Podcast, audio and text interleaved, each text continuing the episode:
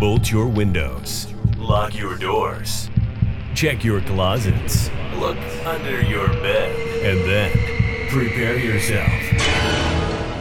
For it's another episode of Dark Knight of the Podcast.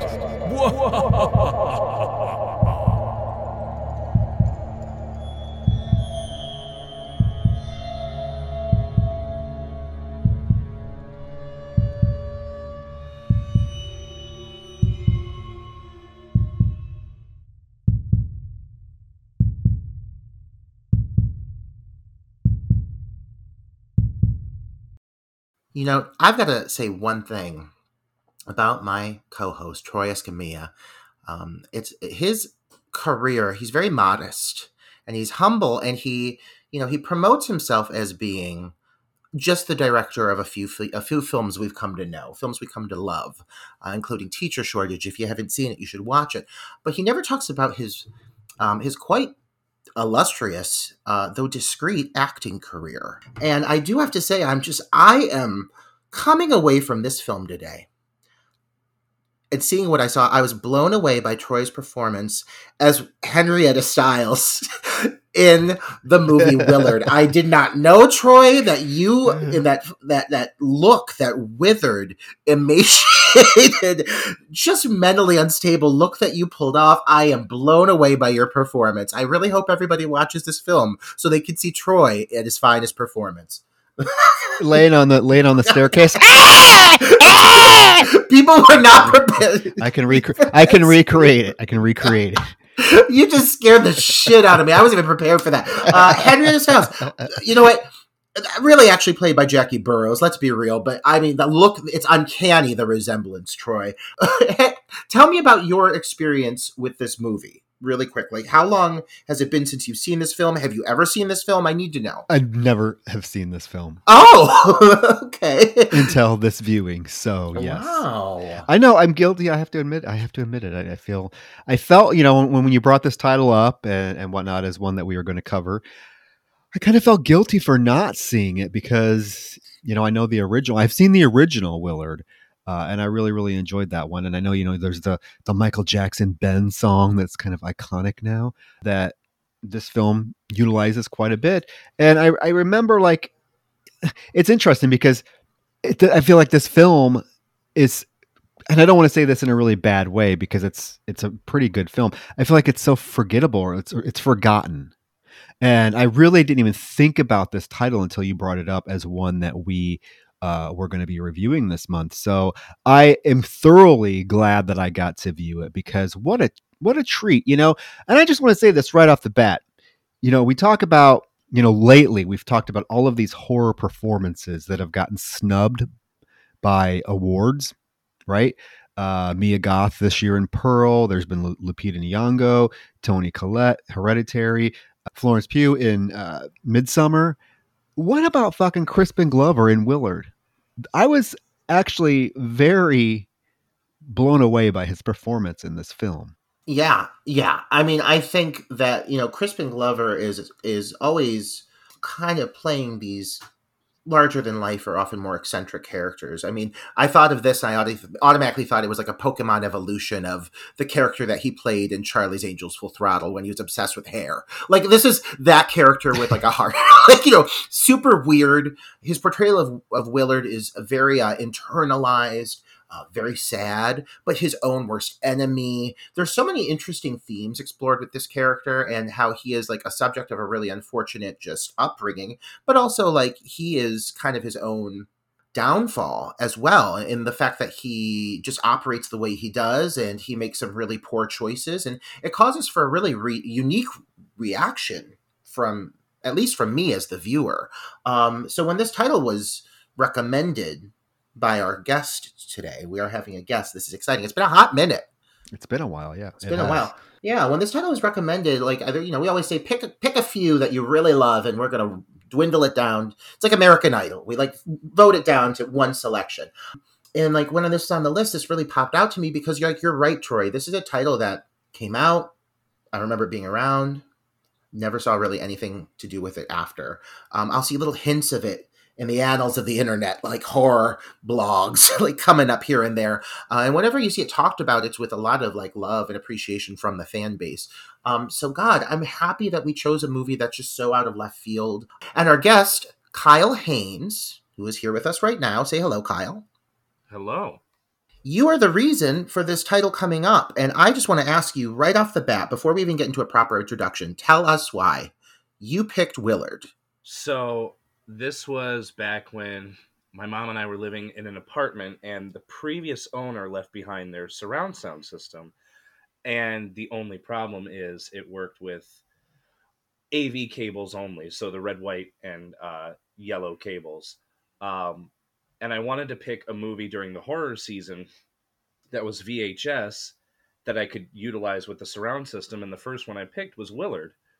Um, and I was so enraptured by this this this creation that I was witnessing and hearing all of that that unique music score and that atmospheric sound design just crashing through the speakers I fell in love with the movie right then and there and since 2015 I've been watching it every year for Halloween. Oh, understandable. Like that is like kind of a really great film for that season. It captures like a lot of that like dark, chilly, desolate autumnal vibe for sure. That really is like a great seasonal uh, selection. I, I think that it would make sense to play it around that time. I might add it to my own lineup because honestly, I agree on that. I always like to explore like why a person picks a title, what is the motivating factor, what makes it pop for them, because um, I think that tells a lot about of like a, like a film viewer. You know, like your top movies are very defining of I think uh, who you are and what your tastes are.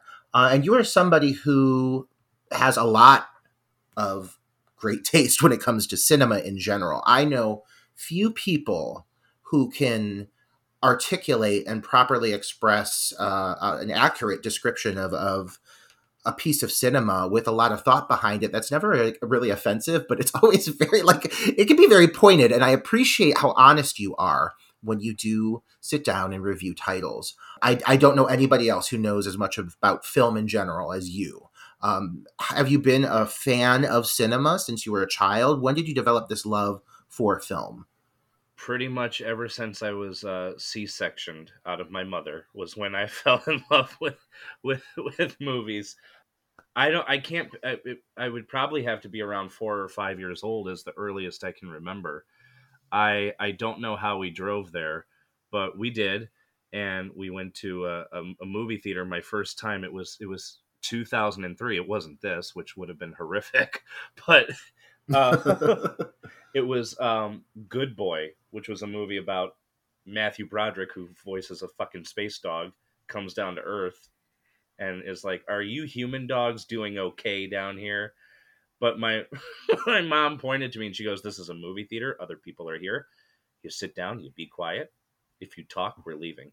I don't remember leaving, and I go, I see everything every week. I see all the new stuff. I've I see like over 500 movies a year. So I I love cinema. I love the art form. If a movie's bad, I'm really gonna dig into it. But I, I I'm I'm just I'm very passionate. I love it. You're passionate. You're opinionated. I say that in a great way because I'm an opinionated person, and you're honest. And you know, there's never going to be one universal opinion on film like you know one, one man's trash is another man's treasure. It's a fact of the fucking matter. Not one movie out there is universally loved or universally hated. I, I, do feel that you know at least in the way that you articulate your opinions there's so much thought behind it. It's clear you really understand the process of film um, things that apply to what defines a very good film. Um, and and i am curious recently like within the last year or so name like two or three movies, ideally horror, but they don't have to be. But name off three movies that have really stood out to you as just exceptional pieces of filmmaking. Uh, well, right off the bat, Ti West's X and Pearl. I'm going to lump those together. Astounding in how unique they are in the very different like filmic genres, subgenres that they're a part of. X is very much a love letter to the 70s uh, and the backwoods slashers that were prominent during that time. And even though Pearl takes place in 1918, it's it's very very a lovingly done tribute and ode to like the the movies of the 30s and 40s and 50s so those two really stood out and another one that stood out one that I, I fucking loved and i cannot wait to watch it. When when it comes to blu-ray i'm watching it like 42 more times was uh megan for how full blown just go for broke. Oh yes. this is what we're doing. Go along with us and we're going to take you for a friggin' ride. And i and i it was the movie that my soul needed and i loved it. So those three perfect examples of of tremendous horror that have stood out in just the last year That's some good taste, dare I say? Wouldn't you say, Troy? Great choices, great choices. I just saw Megan what last week, uh, and really, really enjoyed it. And of course, I love. I I know he's not everyone's cup of tea, like Roger said. You know, there's no you know universally loved film, just like there's no universally loved filmmaker. I personally love Ti West. I've liked all of his films. I love his earlier stuff that is the slow burn. I know me and Roger covered The House of the Devil. i love the house of the devil I also love The Sacrament. I love The Roost. I love uh, The Innkeepers. Uh, I mean, he, I, I just love his style of filmmaking. He is, you know, one of the few filmmakers out there that really you can tell, horror filmmakers, genre filmmakers, that really takes care in the construction of his of his vision. Um, you know, everything is very carefully put together, and I just love the slow burn. Like House of the Devil and The Innkeepers have some incredibly, incredibly suspenseful scenes that are just slow builds. I, I love Ti West. So yeah, Pearl, great. X great, and I, I I like the fact that they are they were kind of so different than what his he's done before. His films, though, always drip atmosphere, whether it be dark and brooding atmosphere, or just, I mean, even with this, with with Pearl, his usage of color. I mean, his incorporation of just these rich, vibrant colors and palettes that we're not used to seeing from him. I would say um, it's it's clear there's a lot to crack open there with Ti West. I think there's a lot of big things coming from him as a filmmaker. Someone give him a big fucking budget. Let's just see what happens, because there's going to be something amazing there. I'm sure of it. But Kyle, you know, it's funny because I sat down and I normally like have an excerpt or a blurb to like perfectly encapsulate exactly like what a person is and what represents them and and you know the defining traits like this person's an actor this person's a filmmaker but you like you're really unique because you cover a lot of ground. You pursue music. I know your concrete angel is the persona you have for your musical aspect. Um, you you you are a promoter. You have had multiple channels promoting cleveland based film um, which you know is my hometown and i'm very proud of it and i love to see that from anybody and you've you know built a fan base and a momentum around that um, and now you're kind of just expanding like all across the fucking board. Now you're an author and you have multiple books coming out, and we'll we'll get a chance to talk about those too. What would you say if you're going to sit down and really define like or describe yourself and the what you would say drives you or defines you? How would you describe yourself? Ooh. Honest reflection moment here. Um, I would describe myself as, um, like anyone would, uh, not perfect, but striving to be the best that you could be. I I I would also describe myself as just a, a creator, no matter what it is, whether I'm doing a, a, a standard uh, YouTube video or if I'm writing a screenplay or if I'm uh, creating an album or hosting a film premiere. I just I strive to create and accomplish something creative at the end of the day. And that's opened a lot of fucking doors for you because I see you all over the place working with people, people I really respect and and uh, trust as artists and as filmmakers and beyond. Um, and I, I think you know you're young and there's a lot of great things coming for you. And I appreciate that you've always been about taking other artists along for the ride. Um, so Troy and I are excited to take you along for the ride on what we do, which is talk about fucking movies, horror movies, big scary movies, two big gay men ready to chat it out with my good friend Kyle. And Kyle, thank you for picking this title. It really it was a great great experience for me getting to revisit this again. Um, I had forgotten so much about this. So if if you two are ready, what do you say? You ready to dive in? Let's do it, Roger. Let's you ready? do it. Yeah. let's go talk about some fucking sentient rats. I can't wait. This movie, oh my god, this film. If there's one thing I can say about it, it has character. Dark and melodic and melancholy character, but like this movie knows exactly the tone it's going for. Um, again, we're talking about atmosphere. I mean, talk about a movie dripping with atmosphere. This movie has it for days. Well, and I think it's established right from the opening credit sequence. We we've talked about um, Roger. We I think we even did a top three mini episode on our Patreon of like our top three favorite opening credit sequences. And you know, I had not seen this movie, but right away with the, this opening credit sequence is pretty damn eye catching. It, grabs your attention. There's this beautiful score that is almost like it's almost Disney like in a sense that lets you it kind of really paints that kind of fi- fantastical tone that the that the film is going to then uh, permeate. So you get the, these really beautiful images of like the the uh, the basement pipes, the vents, uh, as the camera's going through all of these little tunnels and stuff, and then you get like Crispin Glover's picture pops up, and and it's just it's so fun and well done, and it really sets the tone for what you are getting with the film. It does, and I, I have to state, knowing that this film is directed by Glen Morgan, whom Troy directed the Black Christmas remake not many years after that. Um, Kyle, I don't know if you know this, but Troy's favorite movie of all time is the original Black Christmas, and we are both fans of the of the 2006 remake. Um, one that grew on Troy over time, and one that I unabashedly loved from the moment I fucking saw it. but yeah, we're fans of it, and I gotta say, this is a director with with style. His footage has substance. Uh, it's rich. It's visually uh, very appealing to look at. I would say that applies to both films. I want to see more from this man. like, give me something else. This shit looks great.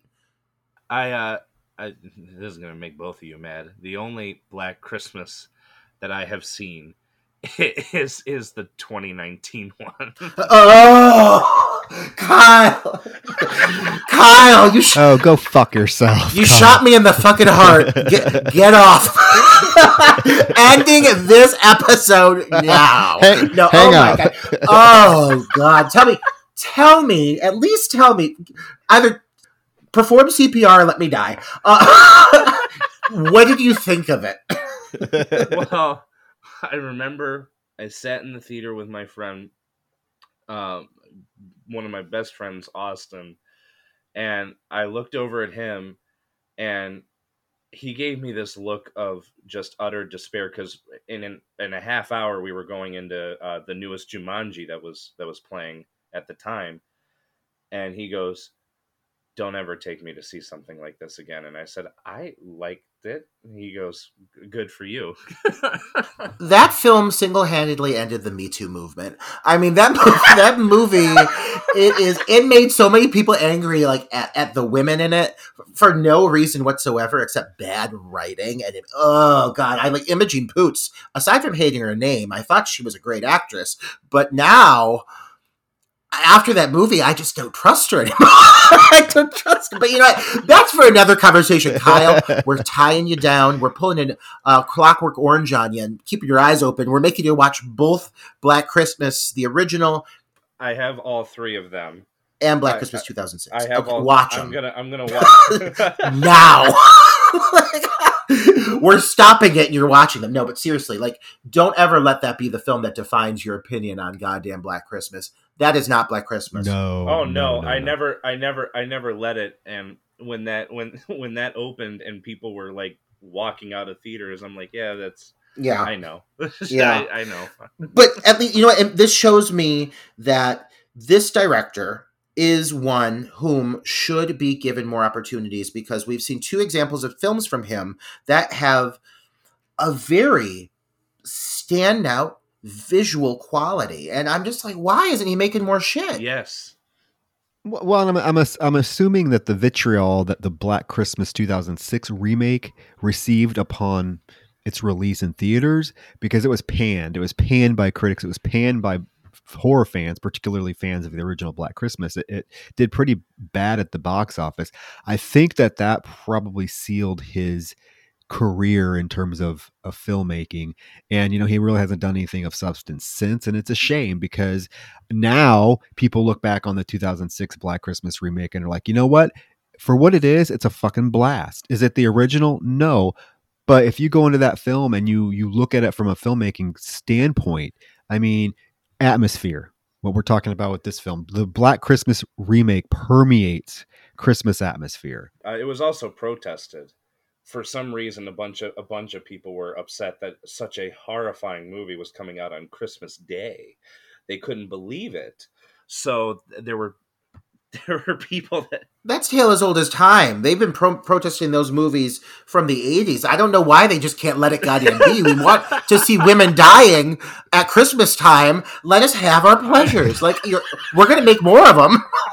there will be another remake, I'm sure, in three years. But, but yeah, I mean, they did get protested. I think that his name being attached to that, you're right, Troy, a movie that was uh, just poorly received, unfair, and had that kind of a negative connotation to it, uh, probably just prevented him from having an expansive career because it's a shame. Both of these films show for what I think makes the traits of a fantastic director substance, style, personality. Um, so, yeah, let, let's go ahead and dive in. We're through the credits, and this movie really starts moving immediately pretty fast Yeah. right off the bat. I mean, like, it's telling a story. It moves at a pretty fast pace. Yeah, there. Uh, I mean, right, right after those credits are done, you meet Willard. You hear his mother yell for him, Willard. There are rats in the basement. And this woman. let's let's pause for a second. This woman, I I don't think I have ever hated a character in a film as much as I hate goddamn fucking Wilhelmina. I mean, you want to talk about a performance that sticks with you? like this broad is repulsive as a human. I'm sure she's sliding into dementia, but it makes me mad at her nonetheless. Um, she at one point asks if her son's penis is hard. We'll get into that later. That that left a bad taste in my mouth. So I mean, but like I also get that they're supposed to make it clear that this character, or I'm sorry, Henrietta. I said Wilhelmina, didn't I?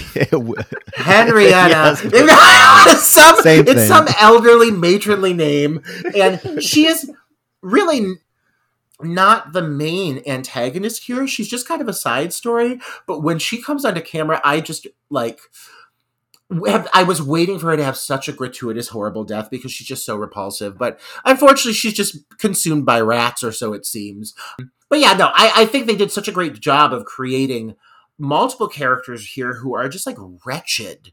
Like both of the villainous characters, the two focal villainous characters, her, and then the character that we learn later is uh, the boss, Frank, um, are just truly like awful, repulsive, maniacal at times people. Um, and this does give you some opportunities to really just root for the character of Willard, who is, for the most part, I mean, there's areas to sympathize with him, but I would say he is a very flawed anti hero. yes, very very much so. Um, he's very much a recluse, and he doesn't he doesn't put himself out there until he he he he like he doesn't put up a fight for himself. He's not. He's very much. He's beaten down and he accepts it. He lets people walk all over him at home with his mommy dearest and and at work with his with his tyrannical boss. I mean, it's it's it's everything. and he does a good job of portraying that like he's been beaten down his entire life and he just yeah he's just unable to stand up for himself to come to terms with hey i need to do this because these people are treating me like absolute shit. His boss is equally as repulsive as that haggard looking mother of his. But yeah the film i mean it wastes no time. Yeah we hear the mother's voice. So willard must go down in the basement to see if there are rats and as he's going down the stairs the electrical the electrical panel pops and he does see some kind of rats scattered scattered throughout the basement. So he has to make a trip to the grocery store to get rat traps and i love this i love this scene I love this scene too. I do. I love that for, you know, a good opening of the film, a good chunk of it, there's not really a lot of dialogue. It's kind of just him set along this like awkward, either awkward silence or this like jaunty music played in the store. This like weird pre-recorded, like it's just such a weird track that they play in the background. And I like that they like kind of take their time in this moment. Him looking at all the different ways that you can kill the rats. It, it really is kind of set up towards what we know is about to come. Like you go into this movie knowing this man fucking controls rats. If you don't, I don't know what to tell you. It's prominently displayed on the poster art, but like they introduce the rats right away. It's the first piece of dialogue you hear, like there's rats in the basement, and they get in it, and they kind of set it up like he's reluctant um, to do it, you know, but he has such a strange relationship with the rats. Yeah, I do like the moment that you see that he is somewhat of a of a compassionate person, we'll put it that way, because he is looking for the rat trap that he thinks will be like the least harmful to the rats or the ones that he doesn't actually have to see the rat dead in. And when he when he finds out it's the mouse proof too he goes to get that box. And of course they're sold out of that one he gets home and he sets up the rat traps that he he's pull he just gets like the traditional rat traps that we all know and love from from movies and you know and he is trying to set it it catches his finger so he realizes fuck this is going to hurt the rats. But what else can he do? You know his mother's screaming about rats so he has to contemplate whether he wants to do this or not. And he goes up to bed and there is this moment that is a really cool throwback to the original willard when he goes to the uh, fireplace mantle and dusts off his dad's urn, and we see a picture of his dad. And did anybody recognize who the dad was? Yeah, that's um, that's I, I'm trying to remember his name. Um, it's uh, Bruce Davison. Yes, who played Willard in the original film. Yes, which I thought was a really cool touch. Now I have not seen the original Willard or Ben, uh, which I probably should, but uh, I was aware of who that was and in relation to the film and outside of the film. I honestly have not seen the original Willard or Ben. Um, and I'm from what I understand of this film, it's a kind of a combination of both. Is that correct? Yes, yes. Um, yeah. yeah, yeah, for sure, for sure. The original has, I mean, it follows the basic storyline. There's still there's the mother, there's the horrible boss, there's the you know working conditions, there's Socrates, there's Ben, but it takes a completely kind of left turn uh, from this one. So I would recommend seeing it. It's pretty damn good, actually. For, for being 1971, I mean the, the, rat, the fact that the rat effects and whatnot, they're not they're they're using real rats, but just knowing that it was the 70s and they were able to get these rats to do all these things that they were already that well along and like using animals in film and being able to train them was quite uh, quite a treat to watch. Yeah, that sounds really awesome to be honest. Because after seeing this, I I am I will say intrigued to look into the original film. We'll have to cover it here. Definitely. Um, yeah, on his way to bed, his mother calls him. And so far, we have not seen this mother. We've just heard this, you know, this voice, this you know, creaky voice. Eh, Willard. And so she calls him and she wants to know what he was doing in the basement. And he tells her that he, you told me there were rats down there, but I went down and I didn't see any rats. and she's like, I know there's rats down there. I can smell them. All my life, I've been able to smell mice. This woman is clearly I don't, not I don't know what that means. all there. this smell woman, mice. This, I mean, this woman I'm suspecting is like deep into the progressions of dementia, based off what I'm gathering. Um, I mean, because the things she says are un, unreasonable. I mean, like, ma'am, I'm sorry. You, you're just your house smells disgusting in general because it's decrepit and it's crumbling, and it's this massive, massive Gothic mansion. By the way, really. Let's huge. take a moment to acknowledge the the main setting of this film because it is a character all of itself, and it is grand. Yes, from I mean, it's accompanied in the exterior with like wisping willows and lingering branches and anytime you see the exterior of the house there's wind and leaves blowing by it and it's just this humongous piece of artistic creation and, and beauty Yeah, it's just like dark and it's dusty and dismal. Like you mentioned, Troy, he runs his finger uh, through the dust of like um, the layer of dust on his father's urn, and he like polishes it off, and you can tell this place has just been kind of falling apart. So there is an instantaneous kind of um, sympathy established for Willard. Um, you're, it's clear you're supposed to, as the viewer, feel bad for him. I mean, right off the bat, when you see the mom, you can tell this woman is on her last fucking leg and he has to deal with her. I will say, though, over the course of the movie, regarding just Willard, and because he is the focus of the whole fucking story, never is he really off screen. You know, in saying earlier he's an anti hero, I feel like he sets himself up to be kind of like not a good person, but like someone that we really feel for and that we want to see come out on top. I do want to see him succeed, but there's a certain point in the telling of the story where I feel that kind of changes.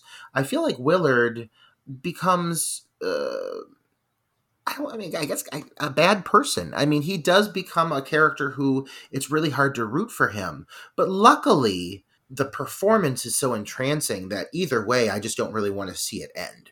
I mean, I think he becomes a shitty person, but mm-hmm. Crispin Glover, I mean, my God, this performance is phenomenal. I consider this like his signature role. Like, I mean, I understand he was, I mean, a lot of people would go Friday the 13th 4 or Back to the Future. You get your damn hands off of her now. But, but I consider this like his, his chance to finally showcase what he's made of. And he does an exceptional job it's one of my favorite performances in a horror film of all. I mean, time. there there are moments in this film when I, I think that my the hair was standing up on my arms because of his performance. Uh, I just did not know that he had this in him, and like I said, it's a shame horror constantly gets ignored by the Academy Awards, but this is one performance I Yeah. really, really feel like should be talked about way more in the uh, annals of great horror performances. Because this one, man, this is a powerhouse performance. I mean, his facial, everything, facial expressions, ticks, everything he does is so impactful and you're just entranced like you said roger watching this performance unlike the first glimpse that we get of his mother as she lifts up from bed right her face goes right in the camera and this is the most haggard looking woman i've ever seen in my fucking life. I could literally take this face roger and use it as the next mrs claus mask. Oh my god, she looks like Leatherface, but on her face. Like it, it looks like it, it looks like the skin that I imagined was removed to create Leatherface masks is is this woman's face, but she's her name's Jackie Burroughs. I mean, like I'm gonna say, like we could say what we want. I'm sure that they did her up a bit. Like I, I'm really hope so. hoping. I am hoping that this woman. Oh my god, can you imagine? But you know, she but she's fucking great at playing someone who you want the viewer to hate. I mean, she absolutely. you know oh my god you know who she reminded me of who Zelda from Oh the my God. goddamn. No, no, guys, you're gonna. I think, I think, no, I think when I say this, if you guys have seen this movie, you're gonna be like, "Oh fuck, you are completely right." She reminds me of like the old lady version of that little fucking bastard from the Babadook. Oh, but aged and Yes. haggard. But yeah, screen. Yes. Oh my god, that's so specific. but but you're right. You are right. And I, you know, what, uh, sh- she is the antithesis of just everything I hate about aging. Like it just terrifies me that one day I will be this woman and I will be screaming to look at my son's softer hard penis. Like I don't. I don't want it. I don't want to ever become this woman. But I mean, this means that her her performance is also quite strong against his. I don't really think there's a performance in this that I don't get kind of swept away by. Uh, There's another performance coming up here that I think is also standout that we'll be talking about shortly. Someone that's always welcome in this house. I'll say that right now. We love him. But so so she calls him into the room basically to to apologize to him for being a bad mother, but it, she doesn't really get into any specifics that she's done except the thing that she's truly apologizing for. She gave him an awful name, Willard, and she thinks that That's an awful yeah, name. she thinks that's the reason why he hasn't had a um had a girlfriend or has been successful because his name is Willard. So right then and there, guess what this old broad does? This is a this is a 40-year-old man and she's like, "Guess what? Your name's Clark now." she literally changes his name. From now on, your name's Clark. Good night, Clark. he has this look of just just complete like confusion on him. Oh, like, he deals with this all the time. You know, this man is on the end of his fucking rope with this woman. Like, god damn it! Like, you know, he's trying. He's trying to love his mother, but every time she fucking changes his, his name, probably three times a week, it's probably been Clark, Bill, Jasper, uh, Paul. Like every time she tells him, I hate your fucking name, because she hates him. She makes it very clear that he's a failure, that he should have a girlfriend, but he's alone. He has no friends. She just is berating this poor man. No wonder he parts his hair at the middle. I mean, like, he is just so sad. And I feel so bad for him in this moment. It, it, it's it's interesting because you know I'm somebody who, not to get personal, I had a mother who was very ill extremely ill, mentally kind of went through, you know, the whole loss of her, you know, general state of mind um, before she passed from cancer. So I, I had to do this at a fairly young age, kind of put up with this. And one thing about this performance, and not to get like strangely personal, but like, um, it gets like that. Like honestly, one of the things that pulled at my heartstrings is that that it, like the moment you mentioned earlier when she just starts screaming on the steps i mean it gets like that it's like at times taking care of a child a child mentality um, but a frail older person's body i mean god if anything it really is just kind of shocking that they go there um, the ways they do some of the things she says um, how invasive she is in his personal space as well. This woman, even though she's frail and decrepit and dying, he can't avoid her and he feels indebted to her. Um, and that is a really strong aspect of, of what defines him is this feeling that he's just beaten down by life. Um, and this relationship with his mother is extremely toxic. So in that sense alone, it makes for a very sympathetic angle for this character. Yeah, definitely and it, it, at, at first at least as a viewer at least for myself you kind of don't feel weird or creeped out when he starts developing this connection to the colony of rats that he finds. You find you i mean i felt a sort of like kind of just a little bit of twinkling of happiness like there's something that's making him smile. Is it the right thing? I don't know. The next day, he goes to work, and when he gets to his office, he finds just this pleasant looking woman sitting at his desk. And so he, and this is kind of the first glimpse that we get of him really, even outside of his no- mother, not being able to stand up for himself because he can't even properly tell this woman that he, that she is sitting at his desk. He just kind of stands there and stammers, and she looks at his, you know, she tips tips open his nameplate on his desk and said, "Is that you?" And he kind of just shakes his head, and then that rough looking broad that works at the office. Barb, Barb yeah. Barbara. She comes over and she's like, he wants to see you. And Willard's like, uh, there's somebody sitting at my desk. And she's like, well, maybe that's what he wants to see you about. This bitch, this is a, a condescending bitch. She's mean to everybody. She's mean to Willard. She's mean to beautiful Catherine. Can we stop? Because I want to say this. Roger, did you do you know there's a connection now between Body Double and Willard? The, listeners, listen, I fucking know what it is. I'm going to tell you, listeners, right now, and I'm going to tell you it's so fucking specific. but it makes me okay. so happy because I know Troy loves it. So you did not know this until I told you before we started recording. no, okay. but, but I, am just I'm sorry. I I can try to play along with it. Yes, Troy. I knew that there was another Miss America contestant. No, it's not Miss America. Get it right. It's Miss USA. Oh, Miss USA. God damn it. I'm sorry, Troy. let me tell you, Kyle. Troy's got a thing about Miss USA pageant not even winners, just competitors. he's a he's, he is he idolizes them. I think at one point Troy wanted to be one. And so so at this point in the game, whenever we got a goddamn beauty pageant queen among us, beguiling us with her uh, presence, um, Troy gets all giddy like a schoolgirl, just like he is now. Tell us who she is, Troy. it's Laura Harring. It's Laura Harring, oh, Miss USA 1985. It's the it's the se- it's the second film in two weeks we've covered with the Miss USA because we had the beautiful um, Miss USA from Body Double. De- Deborah Shelton. You're glowing. You're glowing over it, Troy. I'm so happy for you. Well, okay, I mean, but but other film film connoisseurs will know her from Mulholland Drive. She starred opposite Naomi yes. Watts in Mulholland Drive. obscure horror film fans will know her from her film debut, which was a couple years after she won the Miss USA title. She was in Silent Night, Deadly Night 3, Better Watch Out. Yeah. Oh my gosh, those full pouting lips. And I gotta say, man, how how lovely is she? No wonder she's the fairest in all the land. Uh, what year was it? Troy? Not- it was it was 1985. She was Miss Texas. Miss Texas. Oh my God, she's just lovely, and she has this um, delicate demeanor. She's so gentle with Willard.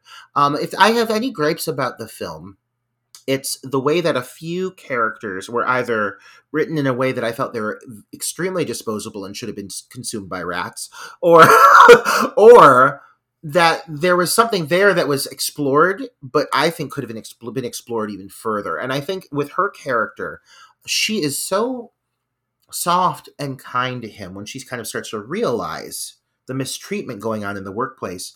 Um, I wanted like three more scenes with her. I really did. I think that she was underutilized, um, which is a shame because she does bring a really nice balance of kindness to what is a very cruel world that Willard lives in. It's cold, it's dreary, and it is cruel. Yeah, I think, and I'm with you on that. Um, I, I there are a couple of moments, at least when I first saw this, where there are times where you forget that she's there, but when she does pop up, it's a very big, like, beacon of hope.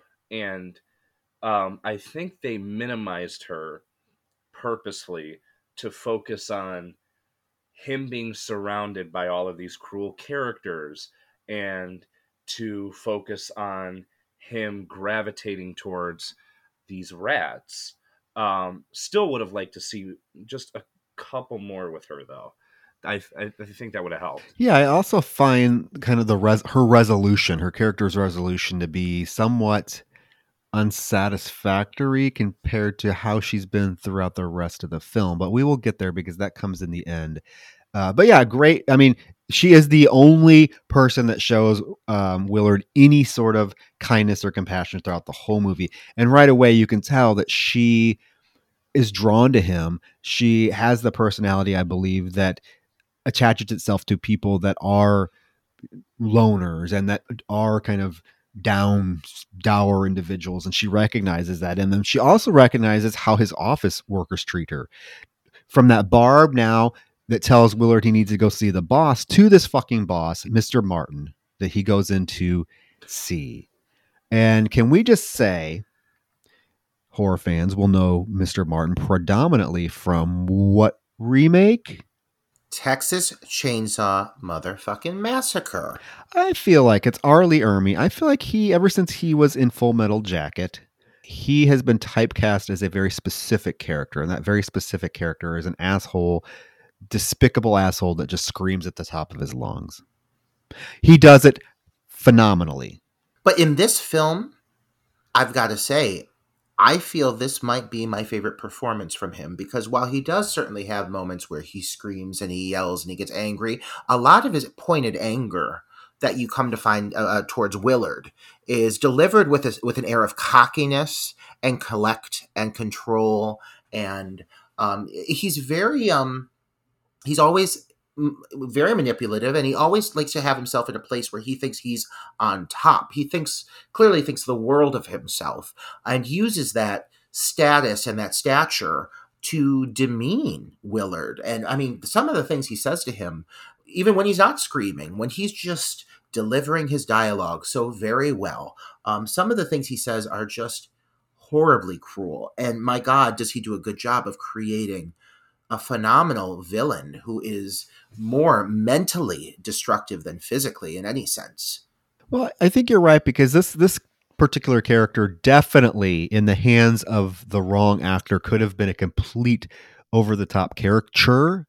I feel like R. Lee Ermey's performance here is so and this is going to sound weird because in a sense it is over the top, but it's a very natural, believable performance. Like you believe that th- you believe this character is who he is 100% and you just fucking hate this guy the the the, the way he delivers some lines that, it, that where he he's doing it in a way that we the audience know how fucking condescending and cruel he's being but he's delivering the line in a way to make willard think that he's being compassionate it's you just want to punch this guy in the face. Uh, and it starts with this scene when he goes into the office and Willard's like, he asks Willard, "Who is that girl at your desk?" And Willard says, "I don't know her." And his response is, "Well, you should know her because it's your fucking fault she's there." And he launches into this thing about how he's a horrible employee. He's he's so backlogged on purchase orders that it's causing stress for everybody else because they can't do their job until he gets the purchase orders entered. And Willard is like, you know, I'm sorry, I'm very sorry, but my mother is sick. And he says, "Oh, so it's your mother's fault." And you just want to be like, dude. And then he starts launching into this thing, telling Willard he needs to put his mother in a care facility and sell the house. Uh, when he tells him he has to sell the house, it, it's it's really easy, really fast to dislike this guy, but he is so unreasonably cruel towards Willard. And when it becomes apparent it's for these selfish reasons, because Willard, you find out, is like grandfathered into the company through his father's involvement. It's clear that he's not only trying to fire Willard because of his performance. He's really just trying to fire him because he wants the company to himself. He wants that control. He doesn't want Willard attached to it. Willard is simply attached because of his father's involvement. So, you know, there's there's a lot of reasons to despise this guy, but you know, you're right. In the hands of the wrong actor, this could have been so over the top and and there is something so believable about R. Lee Ermey's per- performance here that I, I really just get caught up in it. Um, his inevitable death sequence is a death scene where I finally get to see a, a character get their just desserts. Like, you know, Troy, recently I've said several times, like, I wish this character would have gotten what was coming to them.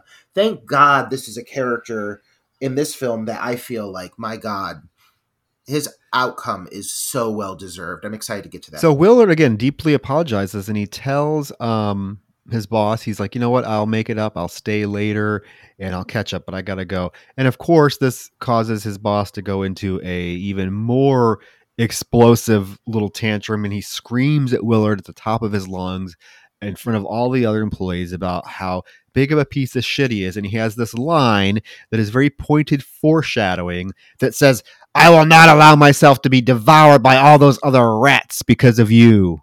Oh my! I mean, really hitting on the nose there.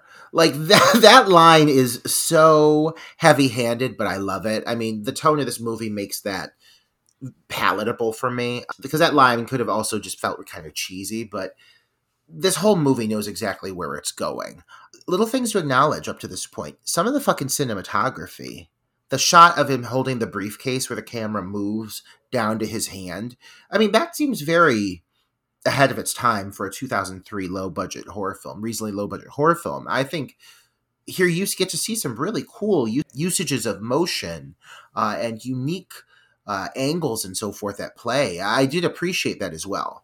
Yeah, there there there's a lot of really I want to say like a, uh, a lot of the shots in in the movie produced like this clammy feeling that uh, that that helps with the sense of Willard being like closed in and feeling like he's in some sort of a box that he can't figure his way out of. And the cinematography is perfect, and, and with the uh, the saturated and and like sort of um, bleaker color palette that's used here, it really helps accentuate that.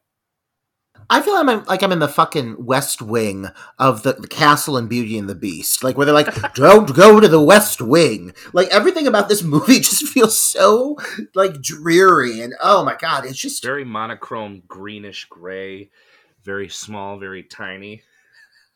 Yes, even the office building that they work in is so drab and colorless. It's the whole world. It's the whole environment. It's everything. It all feels uh, just very sad. Uh, the only aspect that at times doesn't is Catherine. So, I mean, what a great art designer they had to have on this fucking film. Like, whoever came up with this aesthetic, the look, the costuming, it's very intentional. The cinematography, uh, the cinematographer was Robert McLachlan, who also, very interesting to note, did Final Destination 1 and 3 and the Black Christmas 06 remake. Makes sense. Makes sense, yeah. This must be one of those, you know, They they love to work together, and they obviously work very well off of each other. If they were able to do the cinematography th- this great for this film and the Black Christmas remake, so again, get these two together and let them do something else. It's been how many years has it been since the Black Christmas remake? Get over it. We got that n- new piece of shit to be mad at now.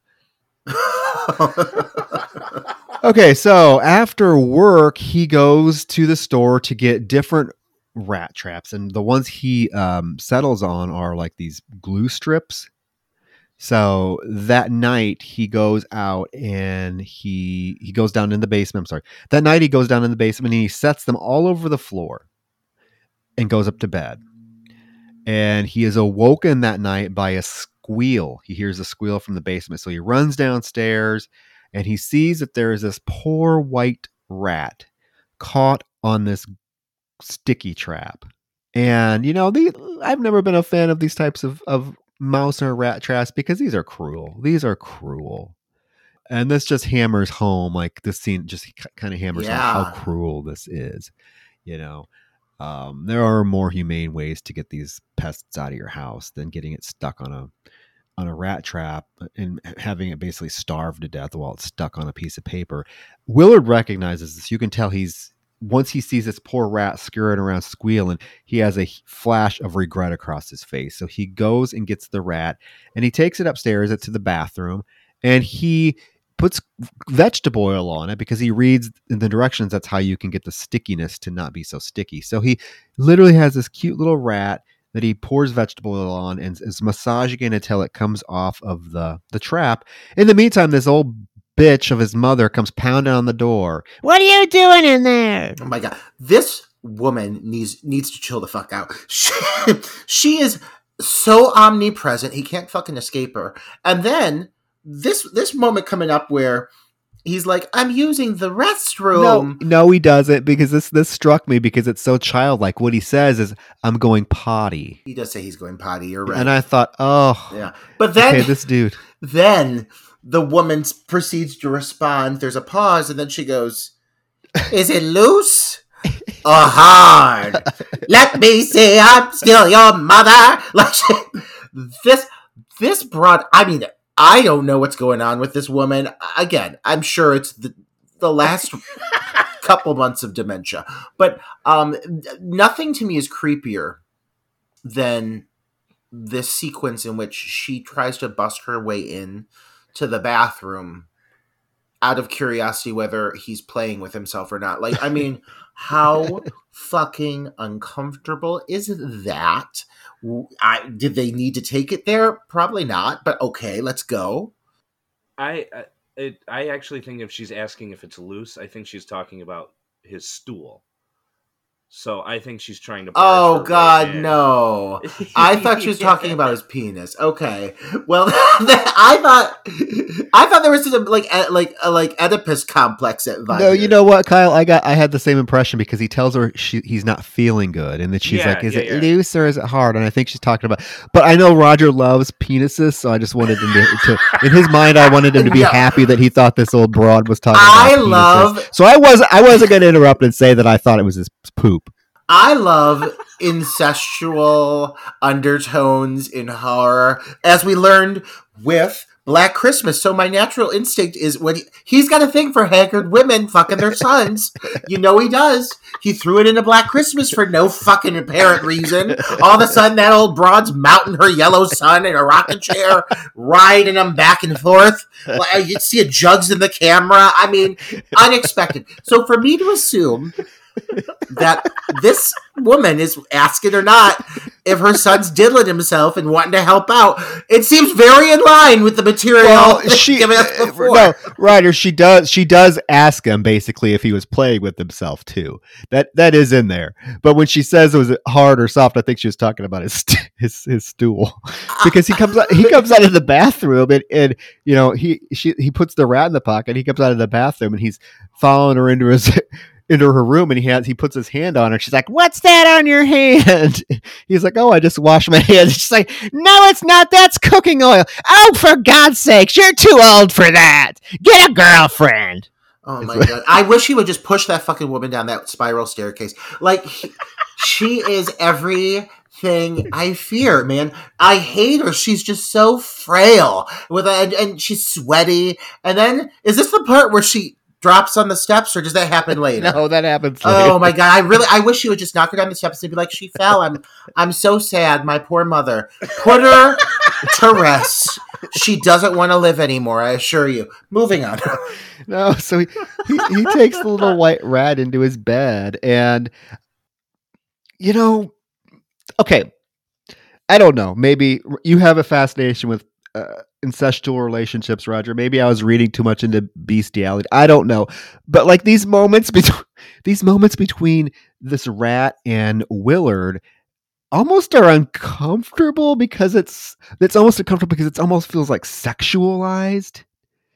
Do you get that, or is it just like he's looking at this rat and Penny's like, "Oh, you're so pretty.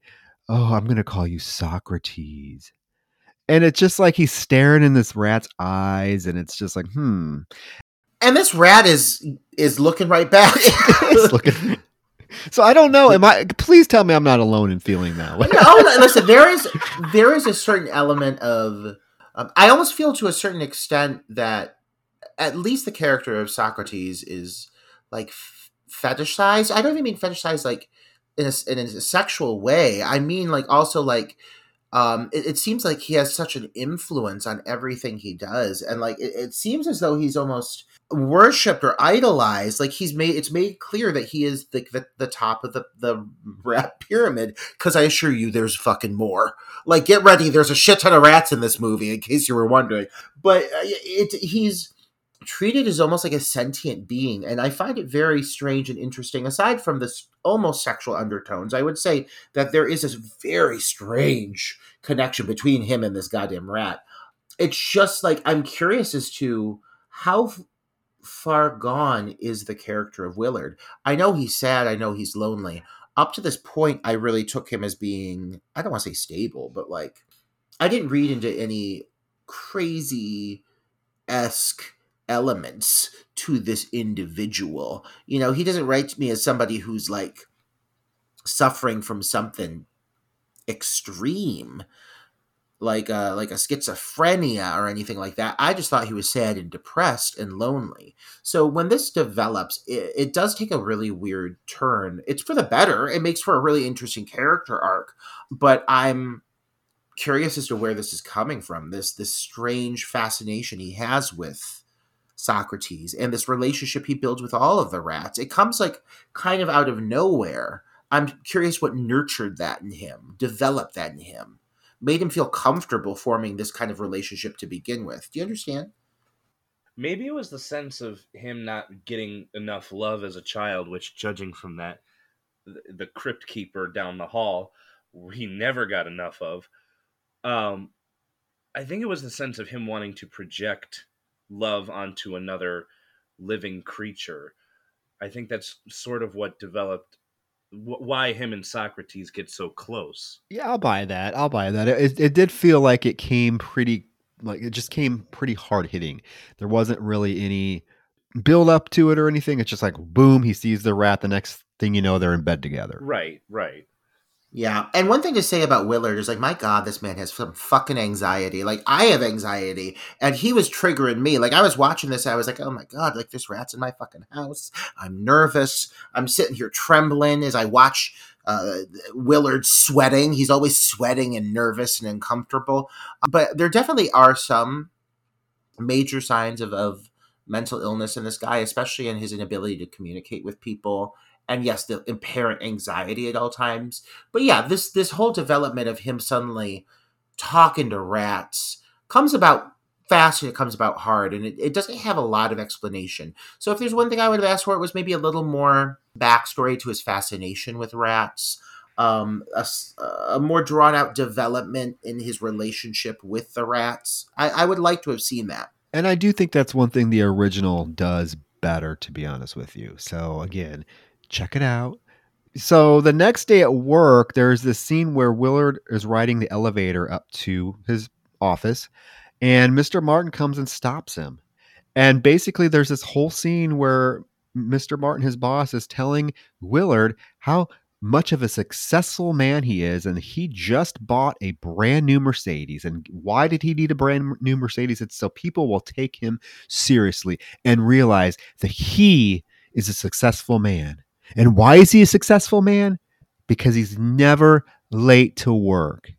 And then he proceeds to padlock Willard in the elevator so he can't get out. Seeing those fucking coworkers in the background just like awkwardly watching, I was like, oh my God, this is so abusive.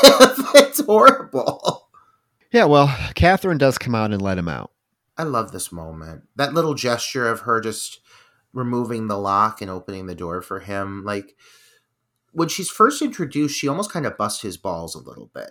You notice that, like, I don't think she knows just how fragile he is right off the bat. Because when she's sitting in the desk, she's like, oh, used to be your desk and she like tips the thing back and like show you know hides his name she's like kind of like razzing him a little bit but it's pretty quick that she realizes just how cruel this environment is towards him um, and she steps up and tries to be op- openly and outwardly kind to him you know we said it before but i would have loved to have just seen her character develop beyond this instinct to be kind you know? Yeah and what i find interesting is that this is a woman that throughout the film progressively tries to show him kindness. She doesn't give up. She there's moments she comes to his house she's she's talking to him she's asking how how he is.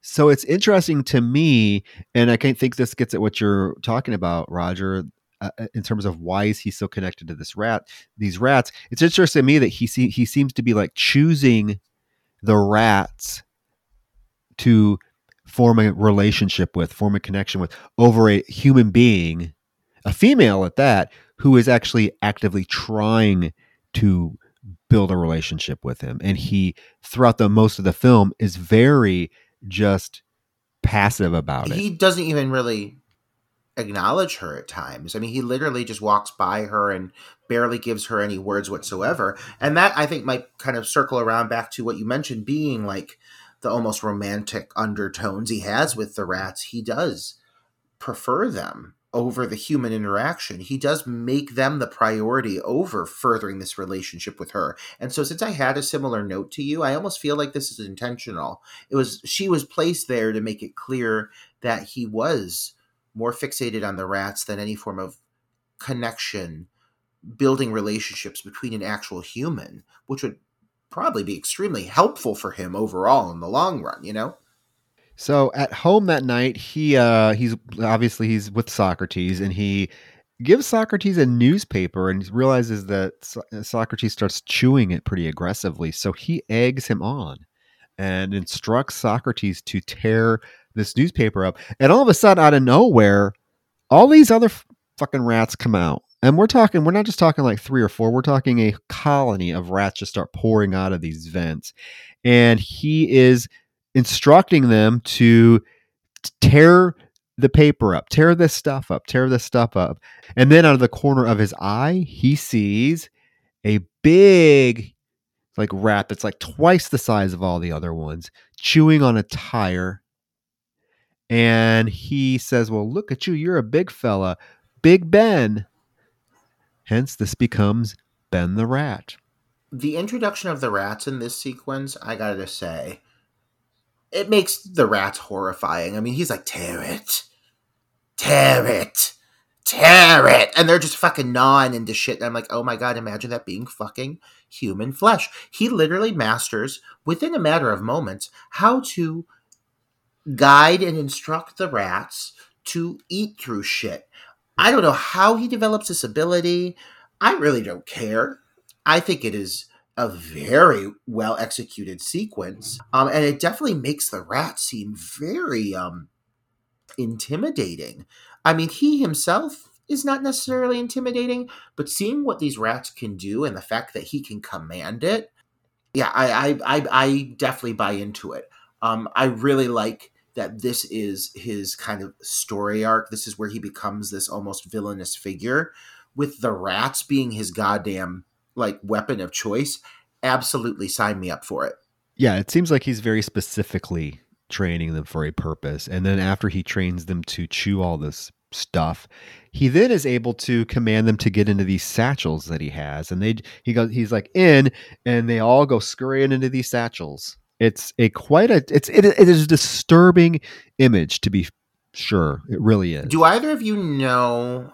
This is 2003. I'm really fucking curious. How much of this was actual trained animals versus how much of it was digital? Because I'm, I mean, there are shots up coming up here that absolutely, without a doubt, in my mind, have to be digital.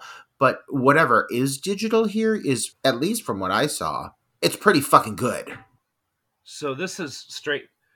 This is straight from IMDb, and I remembered this um, ever since I read it. So I have it pulled up. Over 500 rats were used in the film and subjected to extensive training before being put on set. The rats were set into different categories for the actions they would perform. So you're telling me that, that this is a majority, uh, just real fucking rats doing some of this crazy cuckoo banana shit? Those are real Oh, rats. what? yeah, I mean, for that alone, this is a great fucking movie because the the shit these rats do, like I said, not only they're intimidating, they're smart. I mean, they are listening to commands. Um, uh, filming this, I have no idea how some of these scenes were executed because the volume of rats is just insane. But it makes for an amazing visual element to the film. They had um they would ink on the underside of their tail uh numbers so the trainers and the the the, the crew and everything could keep track of them of which rat was doing which action. It's amazing. It's amazing. I mean, they say never to work with children or animals. So, can you imagine being on this set and having to work with 500 rats and trying to get everything to go smoothly and all the shots to go smoothly? And it's just such a massive aspect of the film too and the fact that they managed to make it what seems to be a majority if not almost completely uh, practical. I mean this is it buddy. This is the kind of shit i love to see from from a film maker from a filmmaker and his team. The fact that you opt to go for these kinds of practical real moments in this case this shows exactly why that pays off because the fact that none of these things appear to really be digital if, if any that transcends it, it transcends here it really is clear and it makes for these real moments between him and these fucking rats it also says Joaquin Phoenix and Macaulay Culkin turned down the role of Willard. Interesting because I can't picture either one of them as as Willard. Uh, Kristen Crispin Glover just nails nails it completely. uh, yeah well nobody plays creepy and awkward like fucking crispin glover he's perfect Well, Joaquin came close with Joker. While I was watching Joker, I was getting parallels between this and Willard. Uh, so I can see him, but Macaulay Culkin definitely not. Yeah. Oh, yeah. From those two, Joaquin would be the much better choice. But I think Crispin Glover owns this role. And again, it boggles my it boggles my mind. It's not talked about more. This performance is not talked about more. So the next day at work, Mr. Martin yells again at Willard, like loudly in front of the entire staff, telling him he's losing a week of pay because he's late constantly. And if he doesn't like it, you can quit and you know he- Willard's humiliated. So and you know of course Catherine's looking on in, in sympathy. So Willard sneakily gets into his Rolodex and flips through it to get Mr. Martin's address, and he pulls it from his Rolodex. So we know where this is leading, right? Well, the scene with them tearing apart the newspaper and Big Ben tearing apart that tire, it's only inevitable. then still i think it moves pretty fast that all of a sudden this man can control that the this volume of rats. I mean this is a superpower. I think isn't there a isn't there a rat girl? I'm pretty sure dc comics has a rat girl and this is the male version of of that. Um eh, truly impressive that this man can control and influence these rats so quickly i imagine this would take years of training He does it in five minutes. he does in five minutes. I mean, I'm impressed. I'm very impressed. I just it, it blows my mind. I don't know if I can fully grasp uh, or accept his controlling of rats, but for the sheer aspect of entertainment, I am going to go along with it because I very much enjoy what he's capable of doing with them. What he does with them is he goes home, he rounds them all up, gets them in the satchel, and heads over to Mr. Martin's house so that he can let them loose and chew their way through the garage and go into the garage and gnaw the new Mercedes that Mr. Martin was bragging about, gnaw the tires until all of the tires pop. The rats are the star of these moments, to be honest. Like he's great, but like what these rats do, like you see these rats chewing through fucking rubber, then they go through these little holes, they start chewing through the tires. Uh, and it's again real fucking rats doing all of this shit. Big ones, little ones. Big Ben is the size of a fucking cat. They literally like pop these tires, and it's just again uh, impressive. Impressive. The word impressive keeps coming up in my vocabulary, but it blows my mind that they managed to pull this off with these animals. Well, there's this moment uh, when he's at home and, and he sees Ben trying to get into the bag to go with him. And he's like, No, Ben, you can't go. If you get in there, nobody else will be able to fit. Well, then when he gets to Mr. Martin's house, he opens one of the bags and he realizes Ben is in there. And I want to know this as well, guys, because this is this is nagging at me too. So I want to know your guys' opinion on this. Why do you think it is that he instantly does not like Ben the Rat? Ben the Rat seems to like, again, much like Catherine, want to form a connection with him. Um, and we know that Ben the Rat is jealous that he has, you know, he's picked Socrates, but Ben the Rat, cute little thing, uh, but is always trying to to be friendly, to trying to, like I said, form a relationship. And Willard wants nothing to do with it. In fact, he just seems to despise this rat. And I was trying to figure out, like, why. I think it's a dominance thing. I think he sees Ben as intimidating Socrates in an indirect way, and he doesn't want anything to happen to Socrates.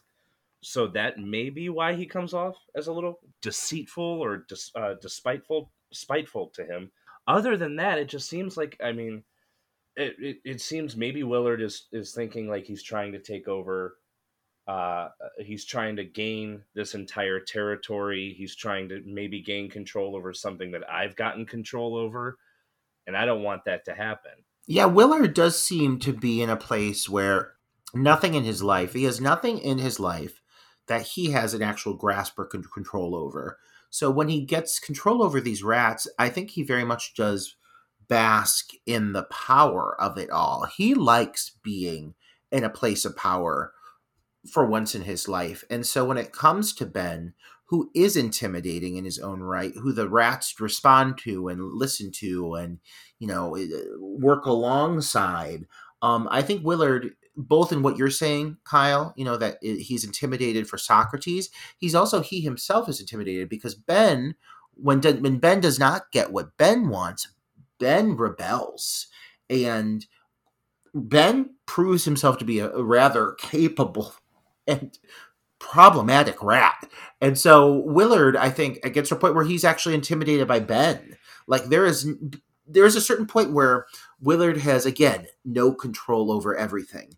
But for this moment in time right now, he thinks he's in power, and I think he loves that. So to Ben, he likes being able to tell Ben to be put into his place because he's never had that ability before. That makes sense. That makes sense. I just was wondering, like, why was there such a, a strong initial, like I said, dislike for this particular rat that is immediate?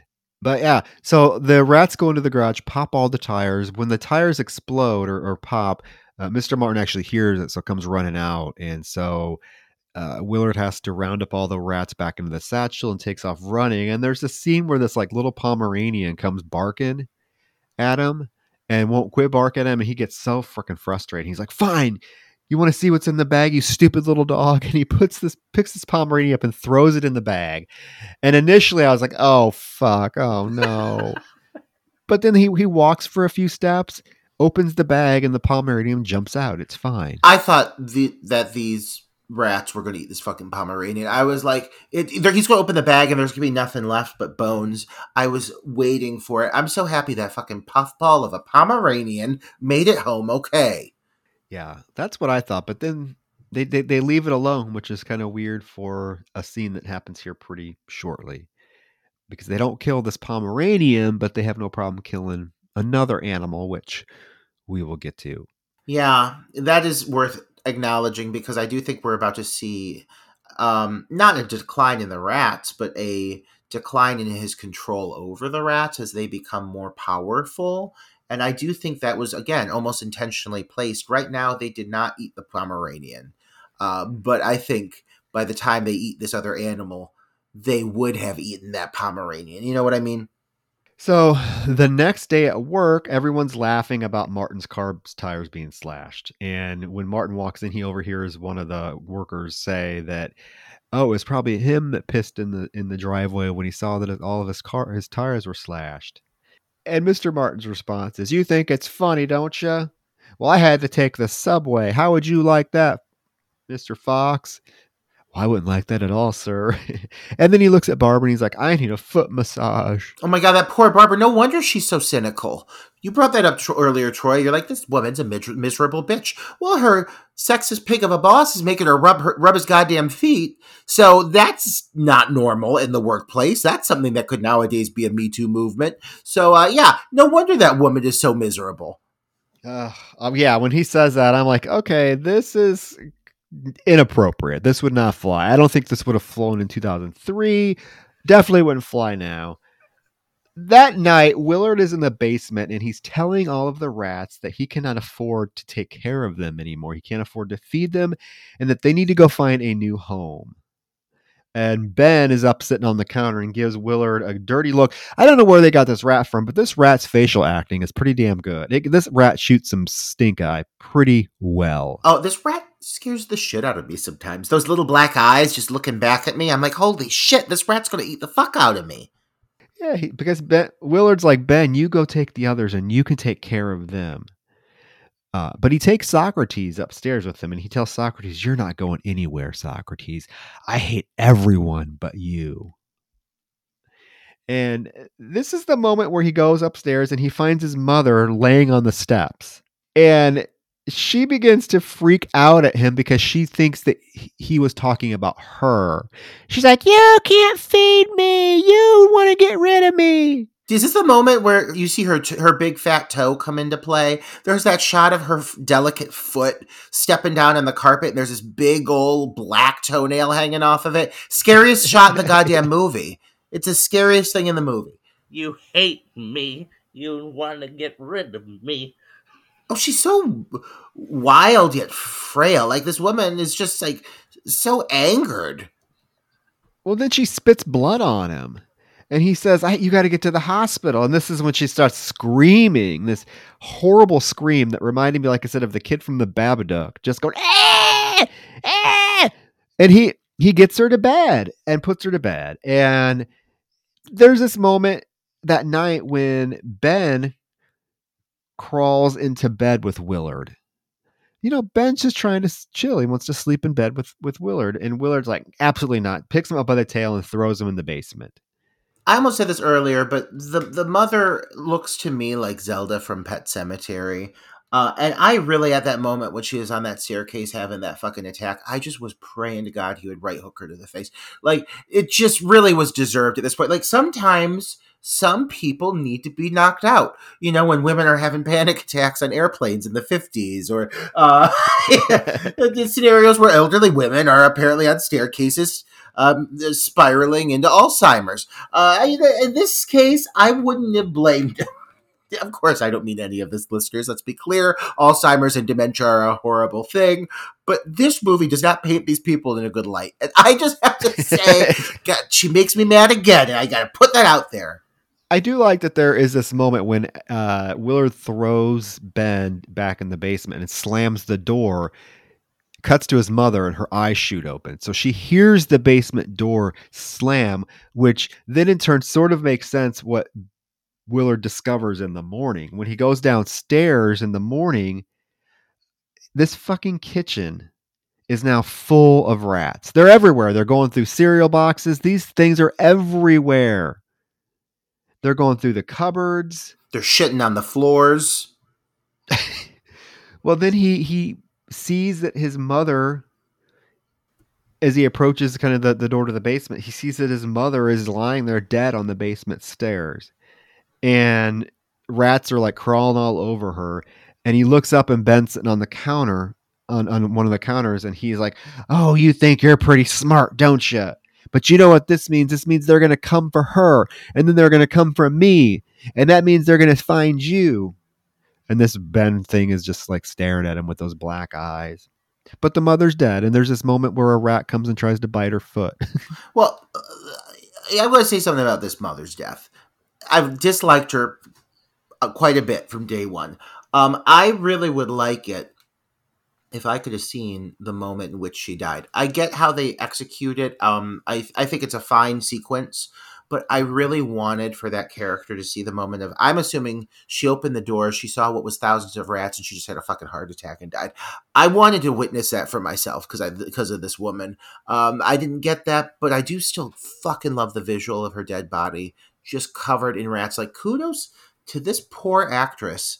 I mean, imagine being like, okay, we're bringing in the rats. Oh, okay. Mm, There's 400 of them.